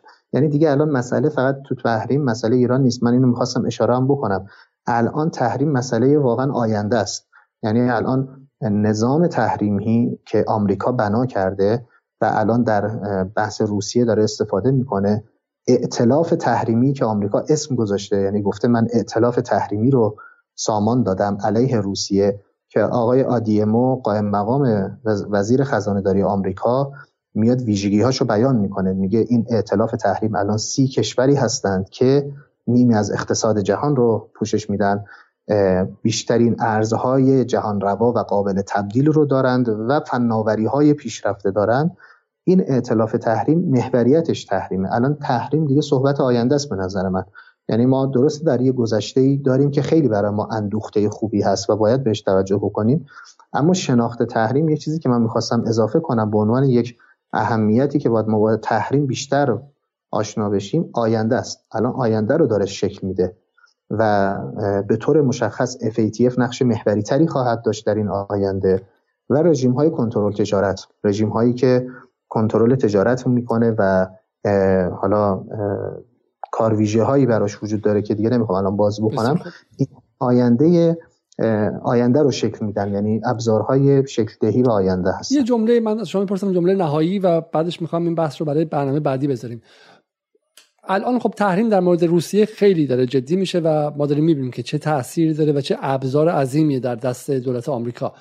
آیا میشه گفتش که ایران اولین آزمایشگاه جدی تست کردن این سلاح بود؟ همونطور که ژاپن آزمایشگاه امتحان کردن سلاح اتمی آمریکا بود همونطور که شیلی آزمایشگاه امتحان کردن سلاح شک درمانی اقتصادی آمریکا بود. آیا ایران هم آزمایشگاه استفاده از سلاح تحریم بود؟ حتما تجربه که آمریکا در اعمال تحریم علیه ایران به دست آورد خصوصا زیرساخت هایی که به خاطر این کار توسعه داد. یکیش همین زیرساخت های حوزه مالی که استانداردهای FATF بخشی از اون است. سویفت بخشی از اونه به معنای جمعآوری اطلاعات. زیرساخت هایی که در حوزه ردیابی کشتی ها ایجاد کرده که ما می‌بینیم کشتی های نفتکش رو به دقت به میزان وزنی که داره می‌تونه رسد بکنه. قواعد ریسک محوری که فینسن به عنوان بخش دیگه از وزارت خزانه داری ایجاد کرده و یاد گرفته که چگونه یک ریسکی رو به نظام مالی نشون بده و نظام مالی جهانی رو بخواهد که مراقبت بکنن از اون پدیده. اینها همه به آمریکا این تجربه رو داده که بخواد این ابزار رو علیه یک کشور دیگه روسیه که به نظر من هدف بالاتر احتمال زیاد یعنی احتمال فراوان میدم با توجه به شواهدی که داریم می‌بینیم چین باشه. یعنی مسئله روسیه هم باز هدف میانی شاید محسوب بشه.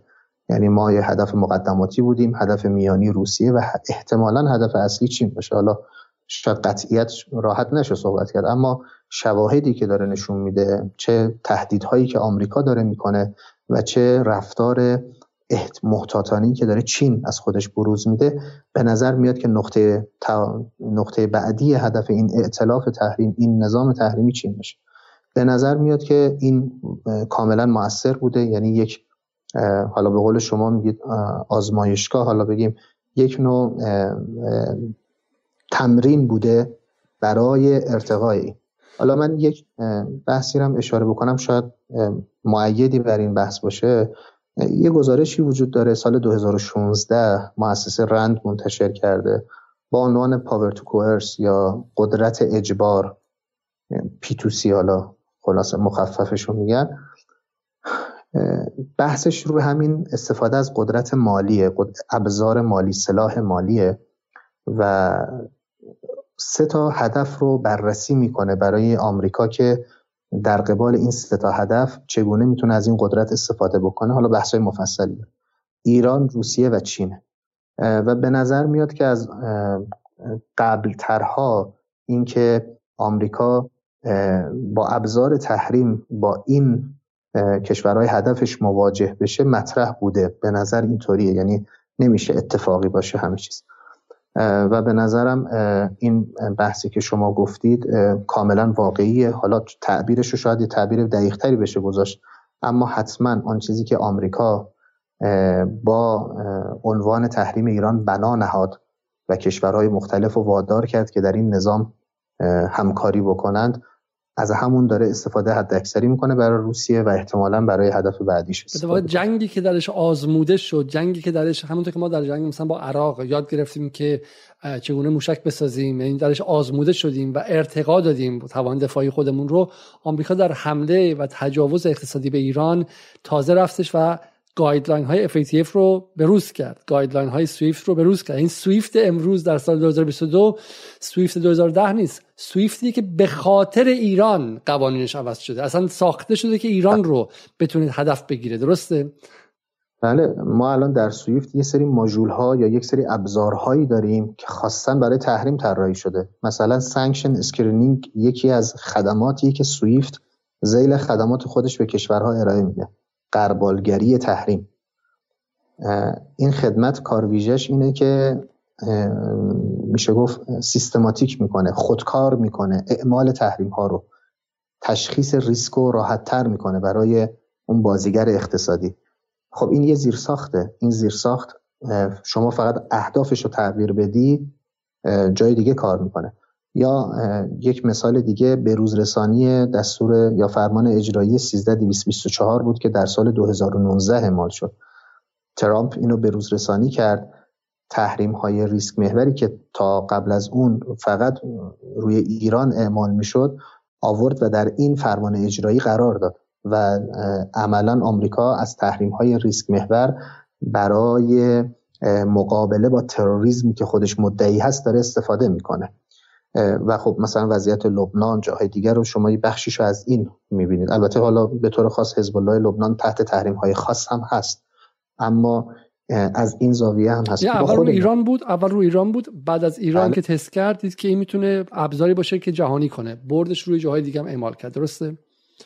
بعد داره این کارو می‌کنه. حالا شاید مثلا بگیم تفاوت هایی وجود داره. من نمی‌خوام بگم دقیقا شبیه به همه خب اینم منطقی نیست. اما این زیرساخت ها این ابزارها و این تجربه و این یادگیری داره هی مستمرا استفاده میشه. شما توسعه وزارت خزانه داری آمریکا رو می‌تونید ببینید. اهمیت پیدا کردن وزارت خزانه داری آمریکا و اهمیت پیدا کردن ابزار تحریم. در همین قضیه روسیه تمام غرب یک صدا خود آمریکا یک صدا درباره استفاده از تحریم صحبت می‌کردن گزینه دیگه خیلی مطرح نبود. و الان هم همینطوره. لذا تحریم یه اهمیت راهبردی برای آمریکا داره. یه ابزار راهبردیه. آدیمو همین قائم مقام خزانداری آمریکا یک عبارتی استفاده کرد. خیلی جالب بود. توی یک صحبتی مال حدود سه ماه پیشه. می‌گفت که ما باید این ابزار رو برای نسل‌های آینده آمریکا حفظ بکنیم. این ابزار تحریم رو. و مسئله برای آمریکا جدیه. لذا یک برگردم به یک بحث ابتدایی. این که ما تصور کنیم با مذاکره می‌تونیم اینو از دست آمریکا خارج بکنیم. حالا به اون می‌رسیم. من می‌خوام من می‌خوام الان, الان فکر نکنم که ما داریم میگیم. ما یه مرحله قبل از اونیم. مرحله این که این که ما اصلا فکر کنیم می‌تونیم این رو بدون شناختن بریم سمتش. حالا چون بهش می‌رسیم که حالا این یه چیزی هستش. حالا شما گفتین که سه تا مرحله بودش. مرحله اول دور زدن ممکن بود خب؟ و بعد به اینجا رسوندین شما که سال 2010 به بعد اینقدر عظیم شد و اینقدر فلج کننده شد که در ذهن بسیاری از سیاستگزاران این بود که این که دیگه نمیشه دور زد خب؟ حالا که نمیشه دور زد بریم و مذاکره کنیم که حذفش کنیم. برش داریم بله. خب؟ و شما تو این گفتگو نشون دادین که این برداشتنی نیستش تحریم. تحریم حذف شدنی نیستش. وقتی که وارد میشه وقتی اعمال میشه وقتی به شکلی سیستم عصبی بانکداری و تجارت جهانی رو شکه می‌کنه اون سیستم دیگه بر نمیگرده با یه دونه دستور. الان ترامپ هم دستور بده امضا کنه with stroke of pen با یک حرکت خودکار. تحریم برداشته نمیشه چون تعبیه شده برای اینکه سیستم ها رو شما اگر الان خدای نکردی کسی تصادف کنه و به کما بره مغزش جمع بشه که تکون بخوره شما با یک دکمه نمی‌تونید مغز رو برگردید ممکنه در دو سال سه سال شش سال از کما برگرده به تدریج بخشی از توانایی راه رفتن و غیره رو بیاموزه و یاد بگیره دوباره از ولی این با هیچ دکمه هیچ دکتری و هیچ دارویی و هیچ شوک دوباره آندو نمیشه بر نمیگرده. این نکته خیلی نکته جالبی بود. من می‌خوام بر اینو انجام بدیم. پس پس نشناختن تحریم نشناختن این سازوکارهای عجیب. چون ما در 8 سال گذشته که در ایران 10 سال گذشته در ایران که از سال 92 تقریبا شروع شد 24 ساعته تلویزیون بی بی سی فارسی مردم رو بمباران کرد با ضد شناخت با دروغ با شپ حرفای شپ علمی از کسانی که دکتراها و اساتید دانشگاه های بزرگ آمریکا بودن. هاروارد عباس میلانی از استنفورد مهدی خلجی از اونجا اندیشکده های پر رنگ و رنگ. این اصلا طرح مسئله رو به دروغ انجام داده بودن. درسته؟ اینا اصلا نگفته بودن مسئله چیه. پس مزاک پس تحریم حالا بگذاریم بحث مشروعیت. تحریم چون ایران پدر سوخته بوده ایران به حزب الله کمک کرده ایران یاقی بوده. پس تحریم شده. حالا مذاکره برای رفع تحریم. اصلا این کل این صورت مسئله دروغ شما میگید. درسته؟ این صورت مسئله ای که تحریم و مذاکره برای رفع تحریم شما میگید که مثلا بی‌معناست. یه بحث خیلی با ظرافت و حساسیه دیگه. ما بالاخره در جامعه ایران الان یک بخشی داریم که طرفدار این ایده هستن. لذا در صحبت کردنش خیلی باید با دقت صحبت بکنیم که سوء تفاهم ایجاد نکنه. من خدمتتون عرض کردم دیگه. مثلا ما وقتی تاکید می‌کنیم بر شناخت تحریم یه عده آمدانه یه دم جاهلانه. مثلا میگن شما کاسب تحریمی یعنی احساس می‌کنه ما از تحریم خوشمون میاد. در صورتی که نه ما مسئلهمون یک مواجهه علمی یک مواجهه منطقی و عقلانیه. در قضیه که شما هم اشاره کردید من یه بحثی مفصلی دارم درباره بحث اجتماعی شدن مذاکره. یعنی اون چیزی که من خطا می‌بینم و اون چیزی که سرمنشأ شاید این مسیر غلط بوده اجتماعی شدن مذاکره بود. یعنی مذاکره برای رفع تحریم به یک باور تبدیل شد در میان جامعه ایران که تبدیل شد به مطالبه تبدیل شد به یک امر مطلوب به یک معروف که اگر کسی تایید نکنه میشه یک منکر. یعنی اگه کسی قبول نکنه که باید مذاکره بکنه برای رفع تحریم یعنی یک آدم بدیه یه آدمیه که مردمشون می‌خواد تحت رنج و اذیت ببینه. خب این یه بحث حساسیه. اما یک جمله بگم که شاید یه مقدار چالشی باشه. من میزان بررسی که کردم هم از باب فنی تحریم هم شناخت و آنالیز تحریم و هم تحولات سیاسی و اقتصادی که ایران از سال 90 از 89 90 باش مواجه بود و منجر شد به سال 92 انتخابات ایران و اون طرف هم اسنادی که آمریکایی ها کار کردن تصمیم سازی هایی که آمریکایی ها انجام دادن اندیشکده هاشون می‌تونم اینو یه مقدار میگم چالشی این حرف بزنم. اجتماعی شدن مذاکره رو یه پروژه آمریکایی می‌دونم. یعنی یه پروژه است یک اتفاق نیست یک یک چیزیه که براش برنامه ریزی شده. که یه بخشش به بخش مهمش اون پروپاگاندای رسانه‌ایه که شما اشاره کردید که بخش مهمی هم است اما تنها بخش نیست بخشای دیگه هم داره. من توصیه می‌کنم دوستان کتاب آقای ظریف کتاب راز سر به مهر جلد اولش رو مطالعه کنن. جلد اول تحولات سال 90 91 و منتج به 92 و توافق ژنو یعنی یه بازه دو ساله رو توضیح میده.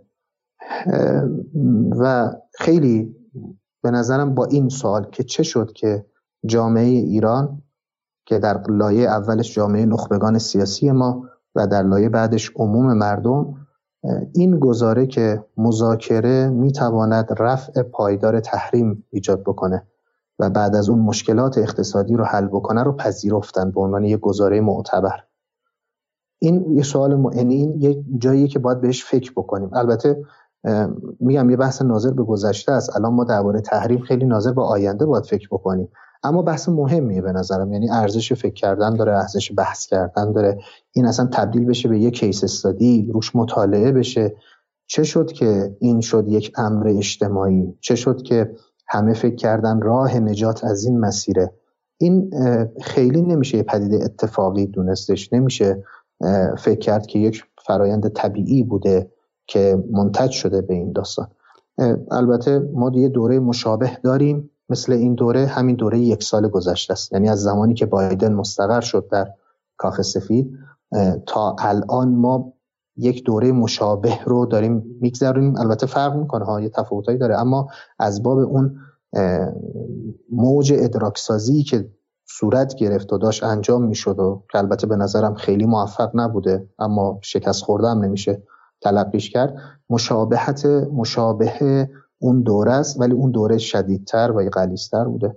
اینم حالا بحثی که حالا فقط مفصلی میطلبه شاید بهتر ما فعلا همین نکته موقف فنیمون درباره تحریم و پس من یه نکته بگم.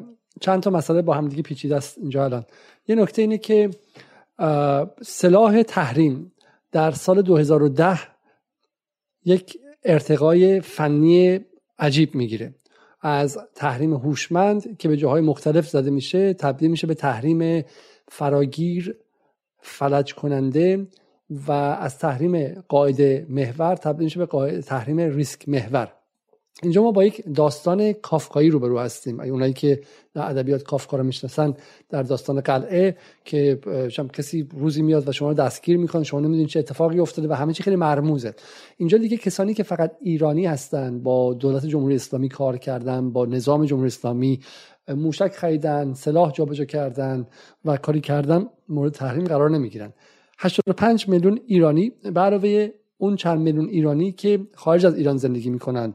و حتی خیلی از کسایی فارسی هم حرف نمی‌زنن. فقط بورن این تهران یا مثلا چند متولد شیراز یا متولد مثلا بجنورد هستن اونها هم تحریم میشن. فراتر از اون شیرینی پروشی که توی انگلیسه ولی مثلا چه می‌دونم یکی از کارمنداش به ایران وصله خب و شیرینی پزش واسه ایران پول میفرسته. از شیرینی فروشی رفته به اون کارمند از اونم رفته به پدر مادرش در چم اهواز. کل اون شیرینی فروشی هم ممکن تحریم شه. و این باعث میشه که اون شیرینی فروشی اصلا کارمند ایرانی و لقاش رو به عطاش رو به لقاش ببخشه. این در واقع یک موج وایرال به قول شما ویروسی و تسری بخش از ترس به جاهایی که با ایران میاد. کار به جایی می‌رسه که طرف میگه آقا تو اصلا به ایران سفر کردی یا نکردی. حالا چون این رو در جاهای مختلف هم می‌بینیم. مثلا اون قانون HR 158 که فکر کنم فکر کنم HR 158 بود که انجام شد در دوره خود اوباما انجام شد که اگر کسی به ایران سفر کرده باشه بعدا نمی‌تونه به آمریکا بره. همه اونها در واقع حالت ثانویه داشت. ما به اینجا رسیدیم. پس این خیلی نکته نکته مهمیه که این سلاح ارتقا پیدا کرد. یه سلاح دیگه اینجا اضافه میشه و اون فشار برای FATF که FATF میگه این کافی نیست که حالا من بیام همه رو بگم. من می‌خوام نور افکن بندازم روی همه چیز و بدونم مثلا چه اتفاقی داره میفته. زیر فرش چه اتفاقی داره میفته؟ تو تاریکی چه اتفاقی میفته؟ و اینا با هم تکمیل می‌کنه همدیگه رو و با هم تلفیق میشن. این دو سلاح با هم دیگه. اون دوربین مادون قرمزی که روی تحریم میشینه و اجازه میده ما ببینیم. یه سلاح دیگه وارد میشه سال 2012 به قول آقای براتی و اون سلاح جنگ شناختیه. اون سلاح جنگ شناختی نه فقط در حیطه افکار عمومی بلکه در حیطه افکار نخبگان وارد میشه و این گزاره رو القا می‌کنه که راهی جز مذاکره برای رفع تحریم وجود نداره. و این تبدیل می‌کنه قضیه رو به حد استادیومی یعنی کار به جایی می‌رسه که بعد ما چه می‌دونم تو خیابون آدم ها جشن می‌گیرن و به شکلی پای پایکوبی می‌کنن خب و هر آدمی گمان می‌کنه که مثلا چند به شکلی تنها راه حل مشکلات ایران با نیت های خیلی خوب با مردمی که به شکلی گناهی نداشتن. حالا این عکس این بنده خدا رو بارها و بارها به عنوان این عکس من بذارم اینجا به عنوان فرد ساده و اینها گذاشتن و من بر این فرد حرجی نمی‌بینم. خب یه شهروند معمولی که مورد یه قربانیه. خب ما همونطوری که با قربانیان مواد مخدر نباید بجنگیم بعد با تولید کنندگانش بجنگیم با قربانیان جنگ شناخته نباید بجنگیم و با تولید کنندگانش بجنگیم. این هم مرحله بعدیه که جمعیت ایران رو از درون میکشونه پشت سر این داستان. حالا من می‌خوام اینجا با این بحث رو تموم کنم. یه مقاله خیلی خوبی در نیویورک تایمز فقط مدت یک سال پیش منتشر شده بود. به اسم America's Other Forever War جنگ دیگر بیپایان آمریکا. که در این مقاله آقای به اسم چشم همینجا نمی‌خواد آقای فکر آقای باینارد خب در این مقاله توضیح میده که ما نباید به تحریم بگیم تحریم. همونطور در خط پایانی می‌بینی خب میگه که the more accurate term would be siege. اصطلاح دقیق تر محاصره اقتصاد محاصره یا حسره خب؟ من اینجا می‌خوام شما رو برگردونم به اینکه تحریم چیز خیلی قدیمیه. حالا درسته که آیه آقای براتی توضیح دادن که چگونه این سلاح داره ارتقا پیدا می‌کنه. اما همونطور که F35 که گرونترین هواپیمای دنیا و گرونترین اسبابازی انسان کش تاریخ بالاخره از یک جایی شکل یافته مثلا منجنیق و غیره و غیره است هم یک مرحله داشته این تحریم هم در گذشته بوده. قلعه ها رو قبلا محاصره می‌کردن و گرسنه نگه میداشتن و کاری می‌کردن که آزوقه درون قلعه ها از بین بره و مردم گرسنه باشن. و همواره درون قلعه ها کسانی بودن که از داخل این فشار رو می آوردن که در رو باز کنیم و با دشمن مذاکره کنیم. یا اینکه خیانت می‌کردن و از درون سعی می‌کردن که در رو باز کنن. یا مردم رو به شورش وادار می‌کردن و می‌گفتن که اگر شما محاصره شدید و گرسنه هستید به خاطر اینکه در اون بالا در ارگ اینجا رهبرانتون تصمیم های اشتباه گرفتن و و خطا کردن. اگر ما تحریم رو به نظر من به این شکل ببینیم اولین حرف من اینه که آیا اصلا اسم درستی تحریم؟ خیلی اسم معصومیه. تحریم کاری که ما در قضیه تنباکو کردیم. یعنی تحریم ما درش ایجنسی داشتیم یا عملیات داشتیم. تصمیم گرفتن مردم ایران که تنباکو مصرف نکنن. چون مثلا بلژیکی ها داشتن سودش رو میبردن. ما ما بودیم که تحریم کردیم. اما این تجاوز جنگیه. این محاصره جنگیه. این نوعی جنگ از نوعی جنگ این تمام عیار جنگه. میگم نیویورک تایمز داره میگه siege یا یا جنگ یا محاصره. اصلا که اسمی که ما براش انتخاب کردیم در ایران آیا اسمی نیستش که میزان خشونت این اتفاق رو داره میپوشونه؟ و این رو به عنوان کلمه آخر بگید تا اینکه بحث امشب رو تموم کنیم. راستش در از باب اصطلاح شناسی من خیلی چون مداقه نکردم روی اصطلاح شناسیش چون بیشتر روی خود چیستی و تحولاتش کار کردم. اما نکته اینه که خب واقعا تحریم به عنوان یک سلاحی که هم خشونت داره هم باعث به خطر افتادن و از بین رفتن جان انسان میشه. حقوق اولیه انسان ها رو تحت تاثیر قرار میده. این یک واقعیتی کاملا الان هم داره به عنوان ابزار جایگزین اون ابزار نظامی استفاده میشه. خیلی وزن سنگینی داره از باب خشونت از باب اون غیر انسانی بودنش. و شما این رو در خود جامعه ایران در جوامع دیگر می‌تونید ببینید. من خیلی نظر تخصصی روی اصطلاح ندارم چون روی این کار نکردم. ولی خب تحریم یه چیزی بوده که به عنوان یعنی سانکشن یه چیزی بوده که مصطلح بوده و استفاده می شده ما همین اصطلاح کتاب شما خیلی خیلی دقیق تره. چون این اسمش جنگ اقتصادی است نه نه تحریم واقعا. تحریم به شکلی خیلی تلطیف می‌کنه و اصلا نمی‌ذاره که بفهمن مخاطبان چه اتفاقی افتاده. و همینه که تعجب می‌کنه آدم که از داخل ایران کسانی مثلا جرأت کنن و بگن که تحریم خوبه تحریم فایده داره تحریم تحریم مثلا می‌تونه باعث تغییر رفتار حکومت شه یا و غیره و غیره. و این این اتفاق شناعت بار واقعا شناعت بار یعنی ما در جنگ 8 ساله هیچ کسی نداشتیم که بگه از داخل بره مثلا تو میدون شهر بگه که صدام موشکایی که می‌زنه خوبه خوبه. جمهوری اسلامی آدم میشه. جمهوری اسلامی رفتارش عوض میشه و غیره. در مورد جنگ نظامی ما چنین جرأتی نداریم. چی شد که در جنگ اقتصادی اینقدر حرمت ها شکست و افراد از داخل گرا دادن به غرب؟ حالا می‌رسیم به بحث های قبلی. از داخل گرا دادن نورافکن انداختن نقاطی که بزنه تحریم و منفجرشون کنه رو از داخل گرا دادن و غیره. ولی این بحث بحث طولانیه و تحریم همونطور که آیه براتی گفتن بخشی از زندگی uh, زندگی همه ملت های جهانه که تا روزی که آمریکا در مقام یک امپراتور باقی باشه و همونطور که ما باید به شکلی پناهگاه های ضد اتمی بسازیم باید تحریم شناسی هم داشته باشیم و بدونیم چه کار کنیم. برای همین ما این بحث رو ادامه خواهیم داد. در جلسات آینده امیدوارم هفته آینده قسمت دومش رو داشته باشیم. سوالاتتون رو برای براتی به جدال تیوی gmail.com بفرستید. من این سوالات رو با آقای براتی خواهم فرستاد. ما اونها رو دسته خواهیم کرد و به سوالات شما هم جواب خواهیم داد و سعی می‌کنیم که یک یک کارگاه تحریم شناسی به وجود بیاریم که اگر چه اونها سعی کردن که این گزاره دروغین و ایدولوژیک رو که با مذاکره میشه و تحریم رو برداشت رو به خورد ما بدن و اجتماعیش کنن ما راه مقابله و به شکلی پدافند شهروندی علیه تحریم ها علیه سلاح تحریم رو به مخاطبان یاد بدیم و خود من هم دارم یاد می‌گیرم. و به شکلی جامعه ایران سعی کنیم که تا حد ممکن مقاوم کنیم علیه تحریم ها. آقای براتی خیلی خیلی ممنون که وقتتون در اختیار من دادید. از اینکه صدا در ابتدای برنامه خوب نبود از همه شما عذرخواهی می‌کنم. قبل از رفتن حتما برنامه رو لایک کنید. این تنها راهیه که شما اجازه می‌دید که ما بر سرکوب شدن ویدیوها در الگوریتم های یوتیوب فائق بیایم وگرنه این ویدیوها به هیچ وجه دیده نخواهد شد و صدای امثال براتی به مخاطب عام نمی‌رسه ولی اونور صدای ایران اینترنشنال و منوتو و به شکلی مسیح نجات ها خواهد رسید. برای همین کمترین کمک شما لایک کردن این برنامه کامنت گذاشتن برای ما و عضویت در کانال ما و معرفیش به دوستان دیگه است. تا برنامه فردا شب با هادی معصومی شب روزتون خوش و خدا نگهدار. خدا نگهدار.